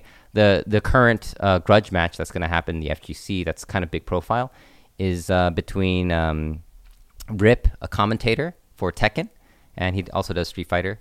Um, and he's uh, uh, he's he's an Evo champion in Tekken like a long time ago, and uh, and Ryan Hart. Um, uh, Ryan Hart was at ESGN. The thing. I love him. Yeah, uh, He's great. He's yeah, hilarious. He's, I love a- the guy. He's an amazing fighting game player. He's an amazing. Uh, he, you know, he plays multiple. He's good at so many games, and basically they were both commentating at uh, the Tekken World Tour Finals 2018. Right, they're in Amsterdam. They're commentating, and at the commentators table, uh, I think uh, I think Ryan Hart kind of like, uh, you know, made some comment about uh, about um, Rip's play, you know, and basically it escalated. Like Rip responded, and it got to the point where they're both like arguing about each other's uh, accomplishments, and it got pretty nasty. They were like, you know, it's like, uh, you know, like Ryan Hart was talking about his Evo trophy, you know, that he got one year for Tekken, and the Rip was like, oh, you mean the Evo where uh, where uh, uh, he hit the uh, the pause button. There was like a Evo where there was like a scandal where uh, one of the players like hit the start button and then they just ruled that the win. And they started discrediting each other's like accomplishments yeah. and stuff. It got to this, it got to this kind of like it was like playful banter at first, but it was playful serious. When, when is that match happening? Um, it's gonna uh, happen. I, I- it's gonna happen this month, I believe. I forget uh, the name of the tournament. Um, it's between Rip and uh, Ryan Hart. yeah, it starts with a D. Might have to look it up on uh, We got Melty on it. uh, uh Ry- Ryan Hart. So Rip and Ryan Hart, yeah. Uh, uh, I think it's yeah. H-A-R-T, but H-A-R-T, but yeah. So, well, Ryan Um, Hart. Uh, I think those kind of rivalries are always cool. I was I, I was wondering though, like in in general, do you feel like um, players from um, the East feel more forced to conform behaviorally to the West at some of these tournaments, or when you have players from the West that end up in, in Japan, do they feel like they uh, there's more pressure for them to behave in more of a, a, a reserved manner? So yeah, I mean, I think um, I think generally the players kind of want to do things their way wherever they're at, right? Yeah. Because that's kind of the way, kind of the one way of uh, expressing yourself. So like, it's not like one player will go to a different tournament and act different. You know, I think that was kind of the case with Larva, right? He, I think in an interview he was like, I. You know, I felt like you know I was in the U.S. and like this kind of you know Americans kind of like that kind of stuff. I'm a big fan of Conor McGregor and you know all Yeah, this yeah. stuff, right? But uh, yeah, just in the FGC, um, it is true you'll have people uh, like you know like the just the Western players will uh, do certain things that um, the the Japanese and the Korean players won't, right? Um, but that doesn't mean that it doesn't happen. You know, uh, there's definitely they, they express it in different ways. So um, the way people pop off and stuff like that. So it's there's there's definitely like a cultural difference, but um but yeah that all that teabagging stuff like that's something I I I'd say kind of the Americans uh kind of popularized during that time. It got to the point where Punk was doing it. He was just teabagging everyone to grand finals and winning everything. He was like, you know, on top of the world during that time and it was uh yeah, it was I made a video about it because of that. There was just all this and I was thinking like, man, this is kind of a weird thing going on. Like people are disrespecting each other so hard, you know, these days, and and uh, it's kind of uh, you know, um, it's interesting to hear people saying like, oh, I do it because uh, it's uh, it gets me hype, it gets me confident, and also uh, it, it can damage my opponent mentally. If it works for a second, then it was worth it. Worth it.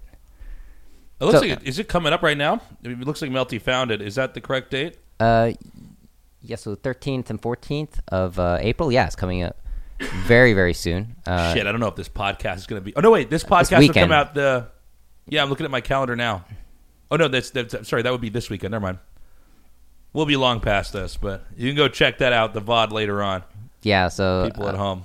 so yeah, this is uh yeah Rip versus Ryan Hart, and uh, yeah, this is so this kind of stuff happens in the FGC a lot. Uh, a lot of these beefs and and basically um, because you can kind of uh, you know it's it's pretty convenient to you know doing a first to ten is like a good way to show who's the better player, and uh, you know these players are always meeting each other at these events, so it's like you can't. If you're ducking, it's so obvious, right? Because people are Right. just traveling all the time, meeting each other anyways. So, um, so a lot of these kind of uh, uh, grudge matches and stuff happen. Sometimes money matches, thousand dollar money matches, they escalate up to ten thousand dollars. Sometimes it gets really crazy, and you know everyone gets excited, and and uh, you know it's it's just been a part of the FGC for a long time, and still happens today. I, I wanted to um, ask you about Riot Gaming.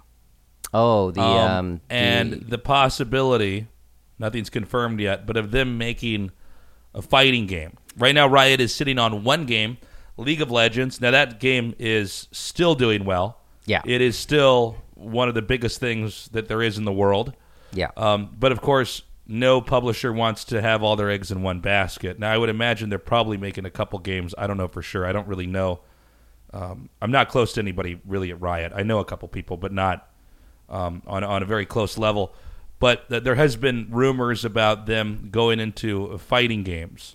yeah. So Can we talk um, about that, please? So yeah, this is definitely something that I'm really interested in and I'm really excited about because uh, um, I don't know if the story behind it was uh, you know the uh, the Evo uh, founders they uh, you know they made a company uh, called Radiant where they um, where they made a fighting game called uh, Rising Thunder, and it was kind of uh, it was very Street Fighter style gameplay, but they put a lot of like innovative like accessibility features. So, for example, like um, you know like uh, uh, like the motion inputs for like Shoryukens and Hadokens, like uh, instead of having motion inputs, they just make a special move button where you just press that button and you get the move. But then the way they balanced that was they had a cooldown cool, uh, cooldown timer, just like you would find in In in, you know, in League of Legends. In League of Legends, when right? you use your uh, your skill shot or whatever it is, your Q, yeah, that has to then reset. Exactly. So you can't just spam that special move all the time. So instead of making the execution barrier um, like a lever motion, it was uh, it, the barrier was the uh, the cooldown time. And there are a few you know other like um, kind of uh, uh, things that they added in there to kind of uh, open up accessibility. But it was also like it was a pretty deep game because it had like uh, you know it had like all these combo extending options and um, there was a you know the characters were really interesting and there's like a loadout system where you could uh, kind of choose uh, what kind of uh, moves your character would have before the match started. There's some really cool stuff in there. I really like that game and I talked about it a lot uh, in my videos and I think people kind of know me for liking uh, for having really liked that game. And then you know they got bought out by Riot, and so after that happened, um, it just was silent for a long time. And uh, I went, I was at Evo one time. Uh, I forgot which year it was, but I I was at a panel with uh, Tom Cannon. Tom Cannon was talking about the history of Evo, and I was just uh, uh, just there to kind of just uh, you know hear the story. And then when it came to the Q and A session, I was like, oh, cool. I can ask a question. I was like, okay. You know, uh, I went up and I was like, is there anything that you can say about this new Riot fighting game? And uh, he basically said no. And I was like, I was like, okay. He's like, anything else? I'm like, ah, uh, no. That's that's all I want to know. And so, uh, yeah, they're really super secret about it, right? Um, they did do one thing that was kind of interesting. They released a community version of Rising Thunder. They kind of deleted that game from the internet after they got bought out. But um, they kind of released like a community version where they just gave whatever they had left of the game and let the community kind of make patches and stuff for it. So I mean, I would have to imagine with Riot, how many league characters are there? Melty, there, there's a lot. There's a lot of league. What? There's like 150 or something like that. There's a ton. There's man. a ton. Um, I would have to imagine that they would repurpose all the characters into popular league characters. Yeah, so and just have an, a kind of another 143. Thank you. Yeah, so, so there there's some there's some rumors and some speculation that you know that they would use uh, the League of Legends characters to uh, make a fighting game, which would be you know uh, people be familiar with the characters. They already have a ton. Right. And uh, they can, you know, in a fighting game, you can see the characters like very detailed, big on the screen. So that's really good for League of Legends too, right? That's people fans of League of Legends would I'm sure they'd be interested to see their their um, you know favorite champions just doing badass stuff on the screen, you know, It- very detailed and high good good quality graphics and stuff like that, right? It's also interesting because from a, a market perspective, I don't think Valve and Blizzard are making fighting games, which is generally where Riot is has been competing. Yeah. You know, um, MOBAs are were are actually originally mods from StarCraft and Warcraft three. Yeah. yeah. Um, and of course, there's always been some rivalry. You have Valve with Dota 2, you have Blizzard with StarCraft, all their RTS franchises, and Heroes of the Storm, and then you have Riot with League. But meanwhile, uh, on a more Japanese front, you have Nintendo with their Smash franchises, whether that be Melee um, or whatever is going to be the new itis, uh, newest iteration of Smash Brothers, Yeah. or, or Capcom, um, or Bandai Namco yeah, yeah. with um, they own the Tekken franchise, right? I'm Yeah, not- Bandai Namco Yeah, yeah, they uh, own the yeah, yeah. yeah. Um, they own some other stuff too, right? They own the Dark Souls franchises and Yeah, Pac-Man Bandai and a Nam- bunch Nam- of stuff. Yeah, Bandai Namco's responsible for Dragon Ball FighterZ as Oh, well. that's right. Yeah. So, um, it would almost seem, assuming that Riot does do that, that they would be moving, navigating into um, a very unique position Yeah. where the one thing it seems to me that Japanese fighters, maybe with Tekken 7 being the exception to this, Mm-hmm. is they've a lot of times had lackluster online play or their games come out and they're not quite online play ready. Okay. Um, yeah. Where it would seem like Riot would have the infrastructure to have this ready to go yeah, yeah. right they- upon launch. I think uh, Riot definitely. If, if there's any company that knows how to, uh, you know, make an online game, you know, it's it's Riot, right? They definitely have the resources, and uh, and so you know, I'm pretty excited about all that. But then there's also like I've been talking to some friends about this, um, uh, about what we think the game might be, and really there's so little information that um, you can really just speculate. But it doesn't you know we realize it, it won't nec- it doesn't necessarily have to be like a street fighter style uh, fighting game you know it could be like a smash style game for example That's okay. You beat me to my next question. yeah is right that Smash is is kind of this weird. I guess it's what you call 2.5D, but it's it, it's it's on platforms.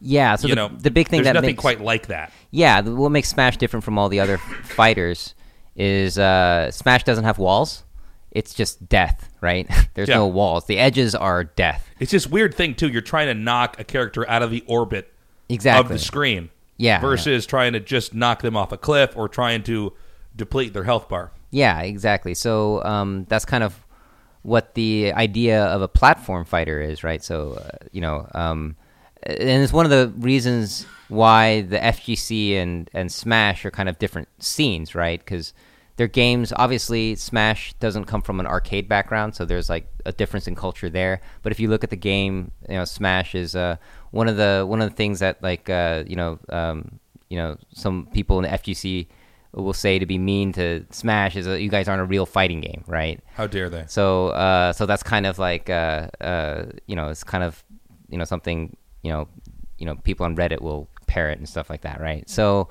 um, uh, I think the real reason is that they're they do come from different cultures, so they're just kind of like you know they're it's just you have like uh, arcade culture and then you have like uh, couch culture, console couch culture, right? Right. So um, I think it's getting better these days because um, the the you know the the leaders in the FGC they're you know eh, you know accepting Smash and and stuff like that, trying to make peace, you know, to in this uh, holy war, right? Bring all the tribes together. Yeah, bring all the tribes together, right? Because you know, there's there's so many commonalities really with the FGC and Smash, but you know they still have like their differences. Like they don't, you know, Smash calls it friendlies, and uh, the FGC call it casuals. Whenever you play a match that's not serious, right? Yeah. So know, little things like that, they have like all these differences, and so, um, but you know, like generally, like when you meet in person, when you meet Smash people in per- person, FGC people, they're usually really nice to each other, and they respect each other's games, and you know.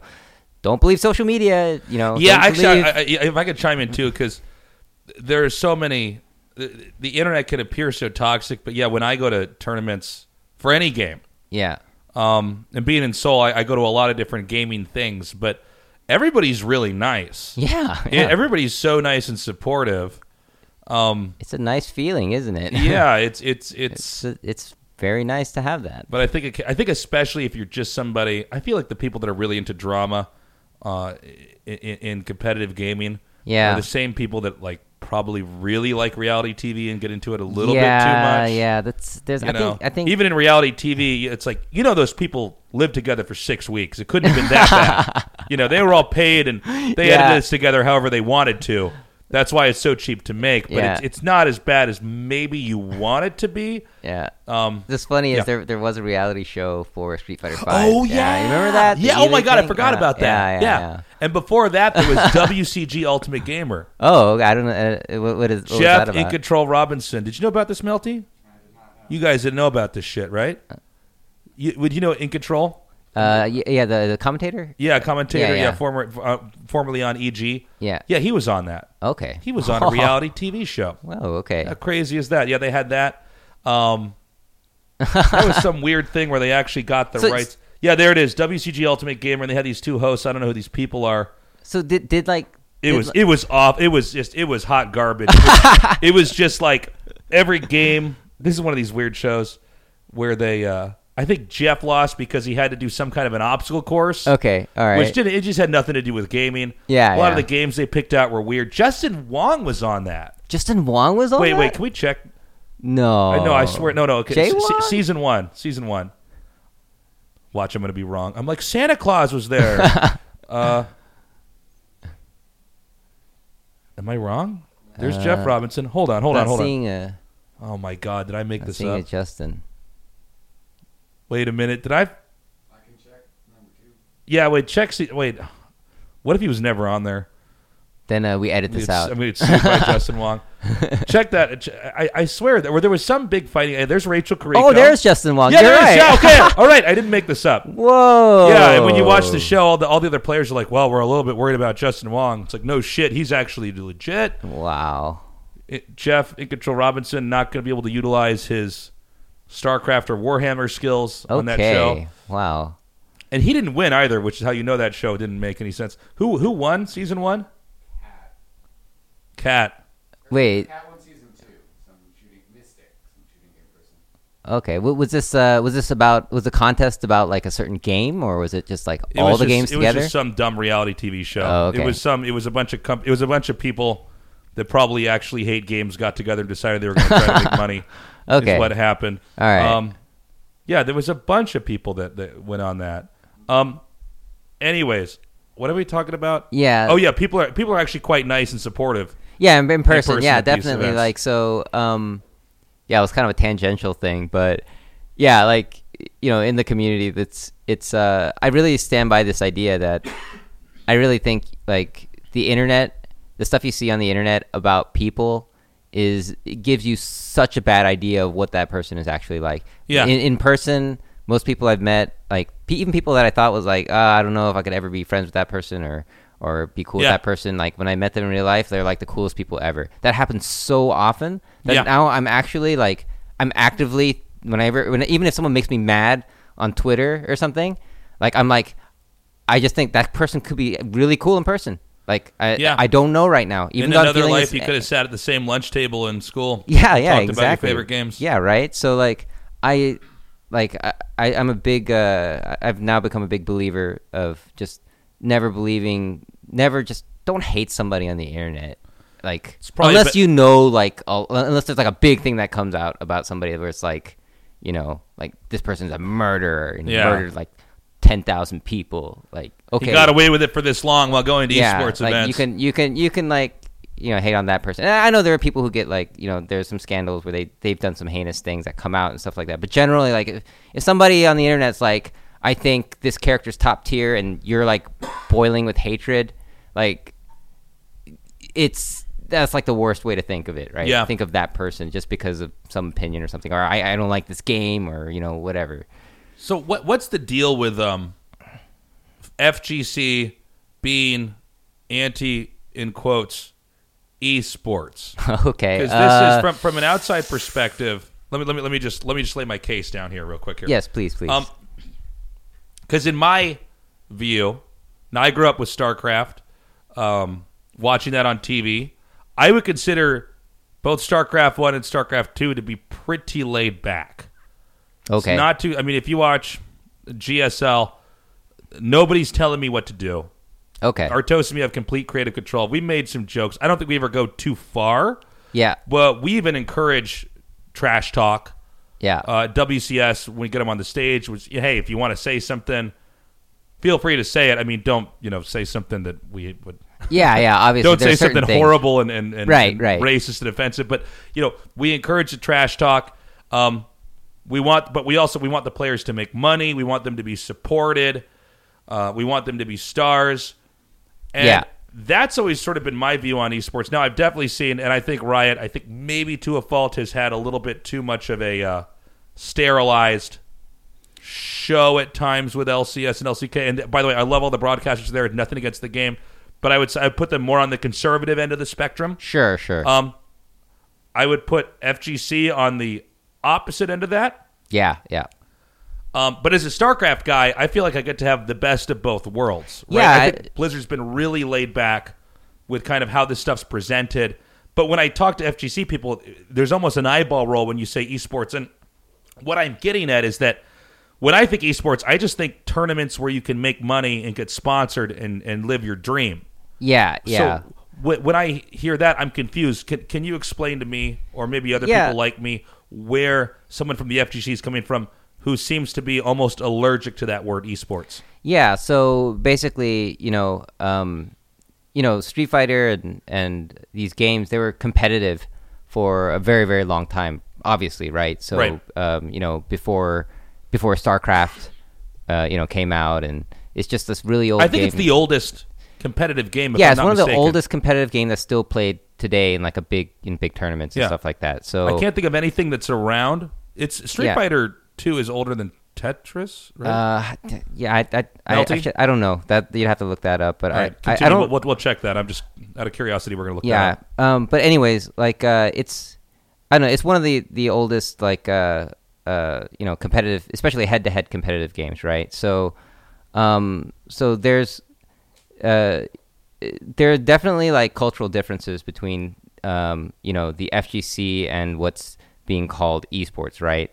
And uh, it's if you look at like I've seen I've seen a lot of like uh, you know StarCraft highlight reels, and I've seen you you know you commentate with Artosis, and you guys definitely like you know uh, when I see you guys like having fun and stuff, that doesn't you know that's not the image that I have of the sterile esports you know or anything like that at all. You know, I so uh, I know I totally know what you mean. You know, you guys are totally not like you know just uh, you know just trying to be boring to be as safe as possible or anything like yeah, that. yeah, we're not we're not casting to a bunch of PTA moms. yeah, yeah, you know, or just a bunch of people that are anti-fun. Hold on one second. We got the numbers here. So, uh, Street Fighter One release date 1987.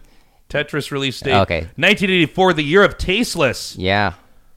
Uh, Jesus. Tetris when you were born. Yeah. Yeah, yeah, that was a good, good book, good year. Um, so wait, Street Fighter One was when? It's 1987, but Street Fighter 1 was never played to the competitive level that. Uh, So yeah, I feel like it started with Street Fighter. 2. yeah, Street Fighter 2 was when it was like the, the game was like a big Turbo. sensation, right? Yeah. So, oh, yeah, I was right about 1991. 19. I was right about 1991. Nice. Well Okay, done. Good, good. So yeah. Anyway, so this whole esports thing is is because uh, I think there's a lot of um, uh, you know when you have like new sponsors and you have when you're trying to make a, a game a franchise into an esport, obviously you're gonna have to make some changes, right? And uh, you're gonna have to change.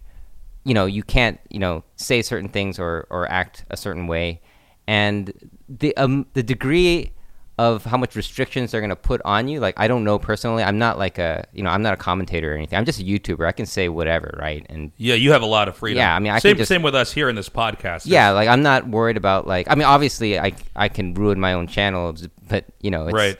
Uh, it'll be my own you know If you want to become a flat earther channel, you can. yeah if I yeah, I can turn into flat earther channel and Yeah. like and you know whatever right but it's um so you know I can't say because I haven't been you know in the industry but from what I've been seeing like it's not like uh you know it's it's not like um the I'm seeing these completely different people that are commentating um, but uh, if you look at like CPT events, like Street Fighter Five events, and you look at the commentators, you know they're, uh, you know they're they're acting, you know, pretty similar to, uh, you know, how I've seen them for a long time, right? Maybe like, uh, uh, you know, like some of the, some of like the some of like the excitement, uh, the way they get excited, maybe a little bit different here and there, right? But um, I think James Chen posted a clip of some older like Street Fighter 4 video where like they're like, yeah, like you know, this is, you know, I probably would have done that differently or whatever. But it was like it was like sometimes when the commentators uh, just kind of like kind of like lose it and they kind of forget where, they are, like kind of moments and stuff like that. So um, I don't know if that's uh, if that's you know I don't know if that's an imposed thing or if they're kind of like just worried about that or if I don't know what's Yeah, I guess what I'm trying to get at is is what are they worried is going to be taken away? Now I've look, I've done a lot of different shows, so I definitely know when someone's come down um and said something like, "Hey, we're really thinking about doing this or this," and I'm thinking, "Oh fuck. This is going to ruin the show." okay You know, or this is you don't get it.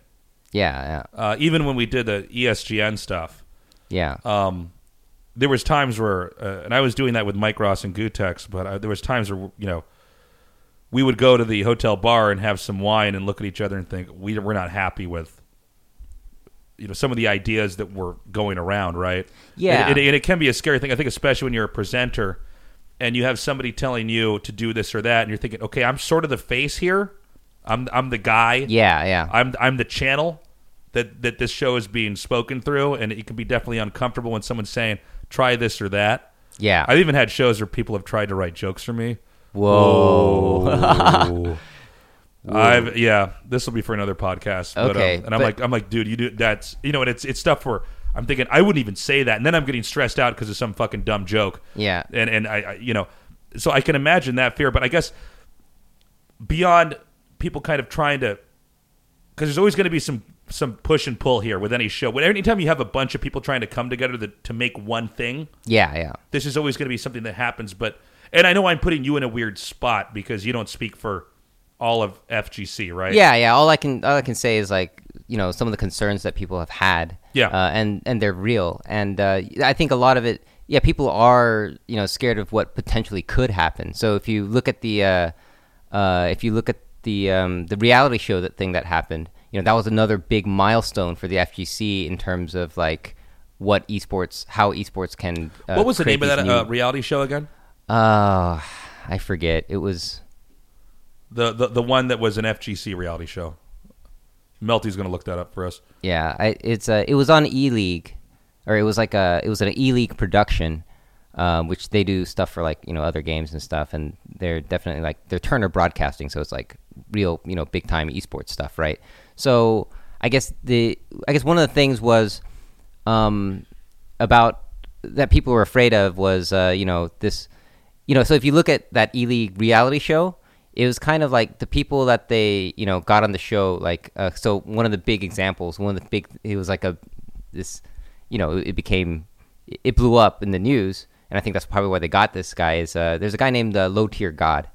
And Oh, yeah, uh, yeah, yeah. he's- He's uh, you probably maybe you saw the video where is. like uh, he had that uh, grudge the- match the, with the uh, greatest videos of all time. yeah, one of the, uh, the yeah, one of the the the best. It's like uh, his Blanca FGC versus the moments. guy's Rose and- yeah, and, uh, Yeah, and, and there's a of the lot of, video, trash talk and stuff. The guy and- says it was even even the, the appearance of this big, Yeah. badass looking black dude and this white guy with his shirt tucked in. yeah, yeah, and yeah. then the yeah, and then uh, low tier god loses and yes, yeah. uh, what was the other guy's name? The- Uh, Viscant. He's Viscant. uh, yeah, he's an he Evo like- champion in in Marvel. He's a he's an amazing Yeah. player, super smart guy. Like he he writes really good stuff. Like it's Yeah. uh, definitely like um uh, very highly respected player. Yeah, uh, yeah. in the FGC. But low tier god's kind of more of a. I guess he's you know he likes to uh you know he likes to trash talk. Yeah, Uh, which I think is great. Yeah, and uh, he's definitely like he's got this entertainment factor, right? Yeah. Sometimes he, you know he'll cross the line, and uh, you know he'll ride the line a lot, and uh, definitely like it's um you know and it's become kind of controversial for that, right? In in the FGC, but then like uh, he's he's also a player, and he you know he's a he's a good player, but he's definitely not like uh, you know one of the best players. By the way, it's E League, the Fighter. Challenger, Street Fighter Five Yeah, E League the Challenger. Okay, so Okay. called the Challenger. Yeah. on so TBS. um, so basically, uh, it was um, uh, like like some people in the community were like, "Oh, okay, this is what esports has become now." Um, so they're they're doing this reality show where they're trying to pick uh, you know somebody to go on to the the actual competition, the, invitational, and uh, you know they invited low tier god. He's not like you know the he's not like a top level player. There are Yeah, he's other not an Evo champion. Maybe this is they're picking personality. Yeah, they're picking over- personality Yeah. and um, you know, and like so it was kind of controversial and like it's things like that, right? So these these kind of things scare some uh, people in the FGC because it's it's now like it's it's about you know you know to FGC FGC is about like the competition and and you know and uh, you know skill and you know uh, you know about the game, right? I suppose And- there's also always something alarming about reality TV in general. yeah because reality TV just isn't actually reality TV reality TV at all. I mean, you can edit this together basically however you want. Yeah, Um, yeah. You can, and so you know, like, um, you know, uh, uh, it's it's reality TV. That's kind of like the definition of like TV entertainment. You know, like It's the McDonald's of, of entertainment. yeah, like it's like the it's like very mainstream TV entertainment, right? So I don't know. I mean, I don't think that that is just that's going to spell the end of the FGC, but definitely you can see why some people. Uh, you know, had these kind of concerns. Basically, what, what kind of goes on with the FGC? What what kind of what I kind of want to see happen is like this kind of esports stuff and the grassroots stuff kind of coexisting peacefully, if but possible. but when you're saying but so you would consider that um reality TV show to be like an esports thing because I look at that as some kind of weird abomination of just just taking a game gaming and a, and a thing like that and saying okay now we're going to put a bunch of people in a room and kind of yeah, well, theme that around. the, the thing was, uh, so along with who. So I think one of the players from the Invitational, um, uh, or one of the players from the reality show would take the the I think the 30, 30 second spot on uh, the program. Correct me if I'm wrong, um, but I believe that that reality show uh, was related to the full tournament and uh, of the actual Invitational tournament, right?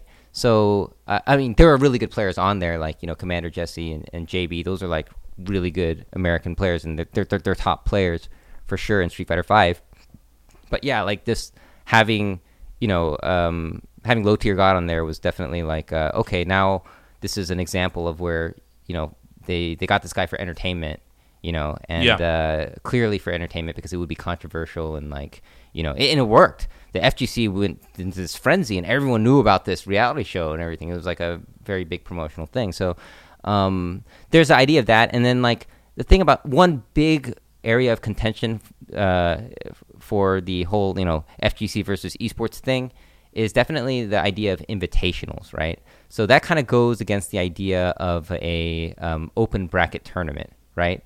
And that's where like some of There's the like there's no meritocracy there. It's just yeah you didn't you didn't earn your way in there. so it's you know like the gatekeeper is kind of different, right? So now there's kind of if you have an invitational with 32 people, right, and one of the one of the players like you know bad mouths the the wrong person or whatever or or says something uh, about the game or says something bad, then they can just be like you're not invited to the invitational, right? And they they they'd be in the right to do that. They can do that. It's their invitational tournament, out. right? And uh, we're talking about big life changing prize pools at these tournaments. You know, we're talking like I think E League usually had like a hundred and fifty thousand dollars for the first place winner. Um, second place was a was a cool forty thousand. Uh, I mean, these are these this is real prize money that the FGC like rarely ever gets to see, and so it's it's life changing stuff, right? So it's a, it's a big deal, and so um, you know this if you look at the the grassroots uh, method for these kind of tournaments, it's obviously the open bracket tournament where you have 2,000 people all participating in this one thing, and it's a very community thing, right? And uh, there are some people who feel that that is kind of anti-community to have these kind of uh, you know um, these these leagues where they just it's just invitationals, and you just have to uh, you know maybe they're picking people because of looks. You know, maybe they're picking people because they're say say the, the most correct things. You know, um, and uh, you don't really know exactly what's going on. It's like they're trying to cast a TV show based off of personalities and not. that's the fear, right? Yeah. Now, now, granted, if you look at the the E League tournament, um, it was run really well. Uh, I mean, you know, I you know, people in the FGC really enjoyed it. I enjoyed it. Um, you know, there was there were a couple of hiccups there here and there where they kind of uh, you know doing were doing like anti FGC things or not quite FGC way things. Um, but you know, they're they kind of made efforts to like you know cater it more towards the FGC crowd and stuff like that. So it's not like this, you know, this it, this thing was just like all terrible and like the esports is ruining everything. It, it wasn't quite like that, but definitely there's uh there are these concerns and uh, the players on there were they're the best players for the game. Like they're all so good, you know. Like there's nobody on uh uh you know these things where they're like just t- completely bad bad players, right? But then again, there's like were they necessarily the the very best players that they could have had? It's like well, you can tell like you know they they're probably conscious of like having more representation from you know certain countries maybe or other things might have gone into the the uh, uh, how they pick these players, right? And uh, but people really aren't sure you know who gets picked exactly, right? So that's one of the things of concern. Whereas like the idea of Evo is kind of like you know you have a guy from Compton that no one's ever heard of, but he's just really good at the game. Walks into Evo, first Evo ever, Dark horse. and uh, just kills everybody, including Yeah. the legends and the, the top names. Gets first place and becomes uh, a top player. You know, I'm basically right now I'm describing uh, Snake Eyes. You know, Yeah. from Street Fighter 4. He's one of the best American players during the Street Fighter 4 days. He's he's playing five, but he's not finding as much success in five. But definitely, like that's kind of like the the the fighting game spirit that people don't want lost. And then like on on the internet, there was uh you know there's kind of like this uh you know, big argument with like uh, some esports guys and the FGC guys about this whole stuff, and uh, and they just got into this. It just became pretty nasty, right? And uh, I don't know where it's at right now. I don't know. Um, uh, I think it's just people are just kind of they're still doing their tournaments and everything, and I think they're still like invitationals and stuff. But I think that's the biggest area. You know, forget about like commentary or you know erase that part from the podcast. Like that's actually that's actually nothing compared to like I think this is like the more th- this is the thing that has uh, the the biggest effect on people, right? So I, I'm not here to say like this is like you If- know I, I can't say if this is you ruining if, stuff. if you don't mind if we just keep it in, I mean, I think I think everything you're saying is really interesting. okay, yeah, if it's interesting, Yeah. keep it in. But like I mean, there's like there's like little I things. don't, I don't think anybody's going to hold you to like yeah, uh, hold your feet to the fire on this one because this is a big. I mean, w- one of the things that I noticed when you're bringing that up is I'm thinking there aren't actually in in StarCraft. There's not very many invitationals. So Okay. like this thing that you're pointing out is something that I haven't really experienced within the games that I do, or I don't I don't know if this happens as much in in League or let's say Dota or Counter Strike. Yeah. So because I see the the concerns as well when you point that out. Um, you would never have a Snake Eyes um, who might at the time be the best player. Let's say that could have gone on E League. Yeah. Yeah. um, if you're already going to grandfather other players in. But um, Exactly. that almost seems like it's more of a problem with cable TV and not having the infrastructure to run qualifiers all over the place and filter in the right people. Yeah, so, instead I trying to do a catch-all and safely put out some kind of product and see if they can r- rinse and repeat. Yeah, so I mean, I, I there's definitely like uh, you know, uh, you know, eh, these invitationals and leagues they do things differently, right? How do they find new talent? They all have kind of different methods of of doing so, right? It's just uh, it's just that the the original people that have been doing this forever are the um, are the uh, uh, you know the tur- tournament organizers that have been you know when they started taking a loss you know doing these tournaments right Sure. and so um, they've been doing this forever and they finally got to a certain point and of course uh, you know nobody wants this uh, you know these like huge media juggernauts to come in and, and like you know just you know take away the players and i don't think that's going to happen but i mean there's definitely a fear of like you know like uh if you think about it like you know i, I think it can coexist just fine or whatever but like if it, if there was like a weekend right where there's like this big invitational thing and then there's like a big uh uh you know tournament for uh, a grassroots tournament right um, you know, like you might not get all those players uh, for your,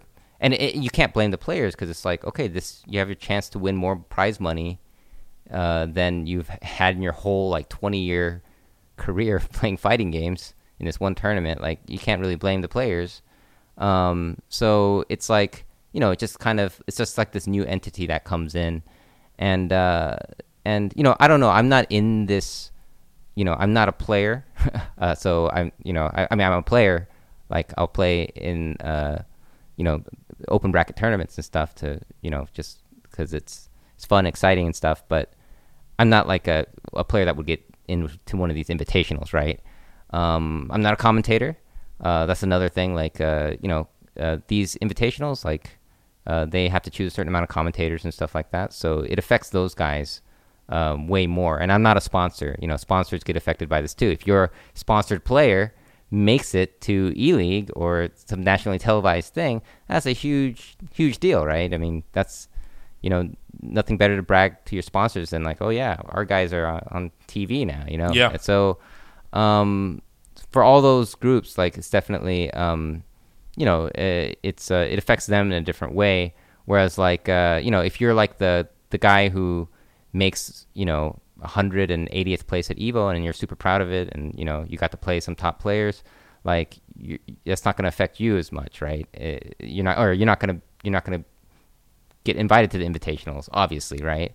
But um but then if invitationals were to replace open bracket tournaments completely then all those people who like were friends with the players and like you know who who who worked really hard with their spare time but they weren't able to you know get to the top levels like you know those people won't be able to have these tournaments anymore. And then if you lose that then you lose like a very big core pillar of the the FGC and I think people are afraid of losing something like that. Not that I don't think that's going to happen um, but I think there is a fear that that when you lose that aspect then it's like okay we just lost one of the the best aspects of the FGC like you know Xavier Woods played knee at Evo. You know, was, he was so excited. It's on his channel. Like I, uh, there's a there's a clip of him like playing and like you know those kind of moments where you have like, you know, because you know like in StarCraft, it's uh, you know the games are longer and stuff, so you can't have like a thousand man open bracket tournament, right? It'd be like I mean, you could have pretty big qualifiers. You just can't cover it all at once. in one weekend, right? What they do is they is they try to, yeah. I mean, there's all these online. Melt, you do online Cassie stuff. I mean, they, it, it's a lot of it. More of it's done on the internet. Okay. And then you kind of filter in to finally, okay, we, everybody, we're going to Stockholm. all right, all right. All the guys that that made it, guys and girls that made it, we'll see you guys there. But yeah, did you have something you want to add in, Melty? Melty's explaining how they do their invitationals.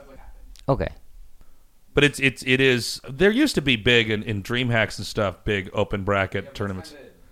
That yeah, well that was that's hard because people are bringing their computers and then getting Yeah. that all yeah, on the network. I, I I don't I don't know the the nitty gritty details about that. Um, but I, I see what you're saying. and I think it I think it comes from a, a place of love, for yeah. sure. Yeah, I, it- it's uh, it's kind of a hard situation because like you know these are the people that you've known and and played in tournaments and stuff, and you know if they, you know, it's this whole idea of like you know if they go off to Hollywood and you might never see them again, and you know maybe they'll they'll change, you know, like it's the classic uh, thing. changed, man. Yeah, like it's a classic. Like you know, what if your friend uh, makes it in makes it in Hollywood or something? You know, like Yeah. are you gonna see them again? Are they gonna hang out in your circles? Are they gonna hang out with like Bradley Cooper and stuff like that? You know, like so it's kind of uh, there's I think there's kind of that primal fear of of uh, of community. I, I, I actually made it's a like video about it. Uh, yeah. yeah. yeah, I think it's like a fear of an interloper coming in and then changing everything and what you had and what was built up before.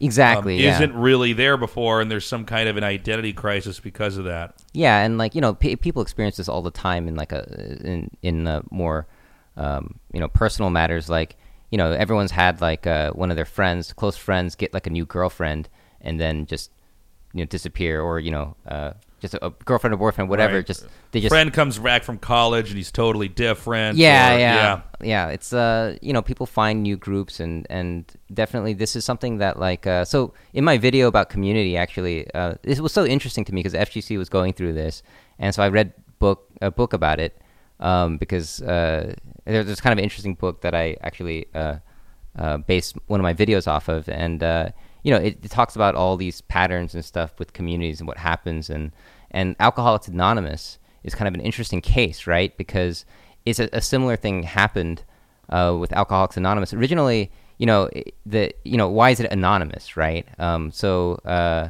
I did a little bit of research on that. My one of my friends is uh, uh, uh, was was a part of Alcoholics Anonymous, but um, what ended up happening was when people in Alcoholics Anonymous, uh, before it was anonymous, they were they they got recognized in the community, and they were like they were like stand up models, and like they were like um, you know uh, these these people that everyone looked up to. They would uh, then people would start using that fame that they got from that community to advertise for like commercial purposes and even politically. Some people would say like, "Oh yeah, I'm part of this, you know, alcoholics club and I'm a, I'm a recovered, you know, alcoholic from this community, right?" And they would score political points, right? When they're running for office and stuff like that. Or some people might use it for, you know, like their business purposes to advertise, you know, this is this business is run by this, you know, person who who survived, you know, alcohol or whatever and uh, the people who who ran alcoholics or the, this this group started realizing that it became like kind of started getting commercialized. There were like stars and stuff like that that were appearing, and I think a big thing was this baseball player was a part of this, right?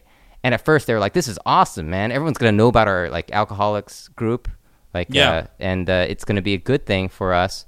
Um, uh, you know, but then like uh, what ended up happening was um, I think it was a baseball player um, and this was around the time when baseball was starting to get televised and like the media came up and you're broadcasting this to a lot of people and um, i believe this uh, this started causing uh, this started ca- causing issues with like if you're like a famous person now you know you're no longer like serving that community directly anymore because now you're just like in the media and you're a star You're probably not going to meetings. yeah you're not going to meetings you know, anymore drinking coffee and and like uh, helping Friday each night. other right Yeah, yeah. and that's now, kind of the whole point of the community right now you're just advertising that that you're, I guess, rehabilitated in a way. yeah exactly and then like it's not Which I mean, it, it, in a sense, is it, okay. That's great. You you overcame this vice, but then I don't know if you can leverage that group the same way. yeah so uh, I think is what you're saying. Yeah, so what ends up happening is people in the community start competing to get recognition, and they start like you know, um, it's not about helping each other anymore. It's about who can be you know Hollywood, you know who can who can make it to, to be the Well, most. and I think in that case as well, it's trying to signal purity yeah, yeah, in, so, in some way. yeah. So uh, the anonymous aspect was one of the reasons was because uh, there was like a commercial motive, you know, and if you look at like a lot of uh, communities that um, do split, there's a lot of it is because there's like a you know there's like a you know I guess I don't want to say sponsors per se, but just people with money like uh, that can influence things, right? And Yeah. um, you know, I'm not I'm not gonna say this is like bad or good uh, you have to look at the situation, right? But um, definitely, it's uh, it's, it's it's one thing that can uh, you know change uh, change the way the communities operate and stuff like that. And some you know sometimes uh, some communities can you know are okay with it, but other times it's just like it's kind of a bummer, right? And this is what causes fractures in communities, and they split up, and that's life, right? With with how that's how communities work. So. Um, so yeah, uh, it, it, we're kind of seeing this a little bit, but I don't know like what the future is going to be per se with the with the fighting game community. But just for me, it just I just want to play these games, go to these tournaments, um, and uh, you know make videos about them, and and it, these games and stuff like really interest me, and you know I want to teach people how to play these games and stuff, right? I think this is a great note to end it on, man. Dude, thank you so much Yep. for being part of the podcast, man. I love your videos. Um, definitely check out Gerald's videos. Do you do you have a now that we've talked about how shit social media is? Do you want to plug your Twitter? Uh, Anywhere yeah. else people can find you? So um, you can find me on Twitter at uh, at uh, Core Gaming, C O R E A Gaming, one word, and uh, you can find my YouTube channel by typing that in Google as well. So Pa- Patreon.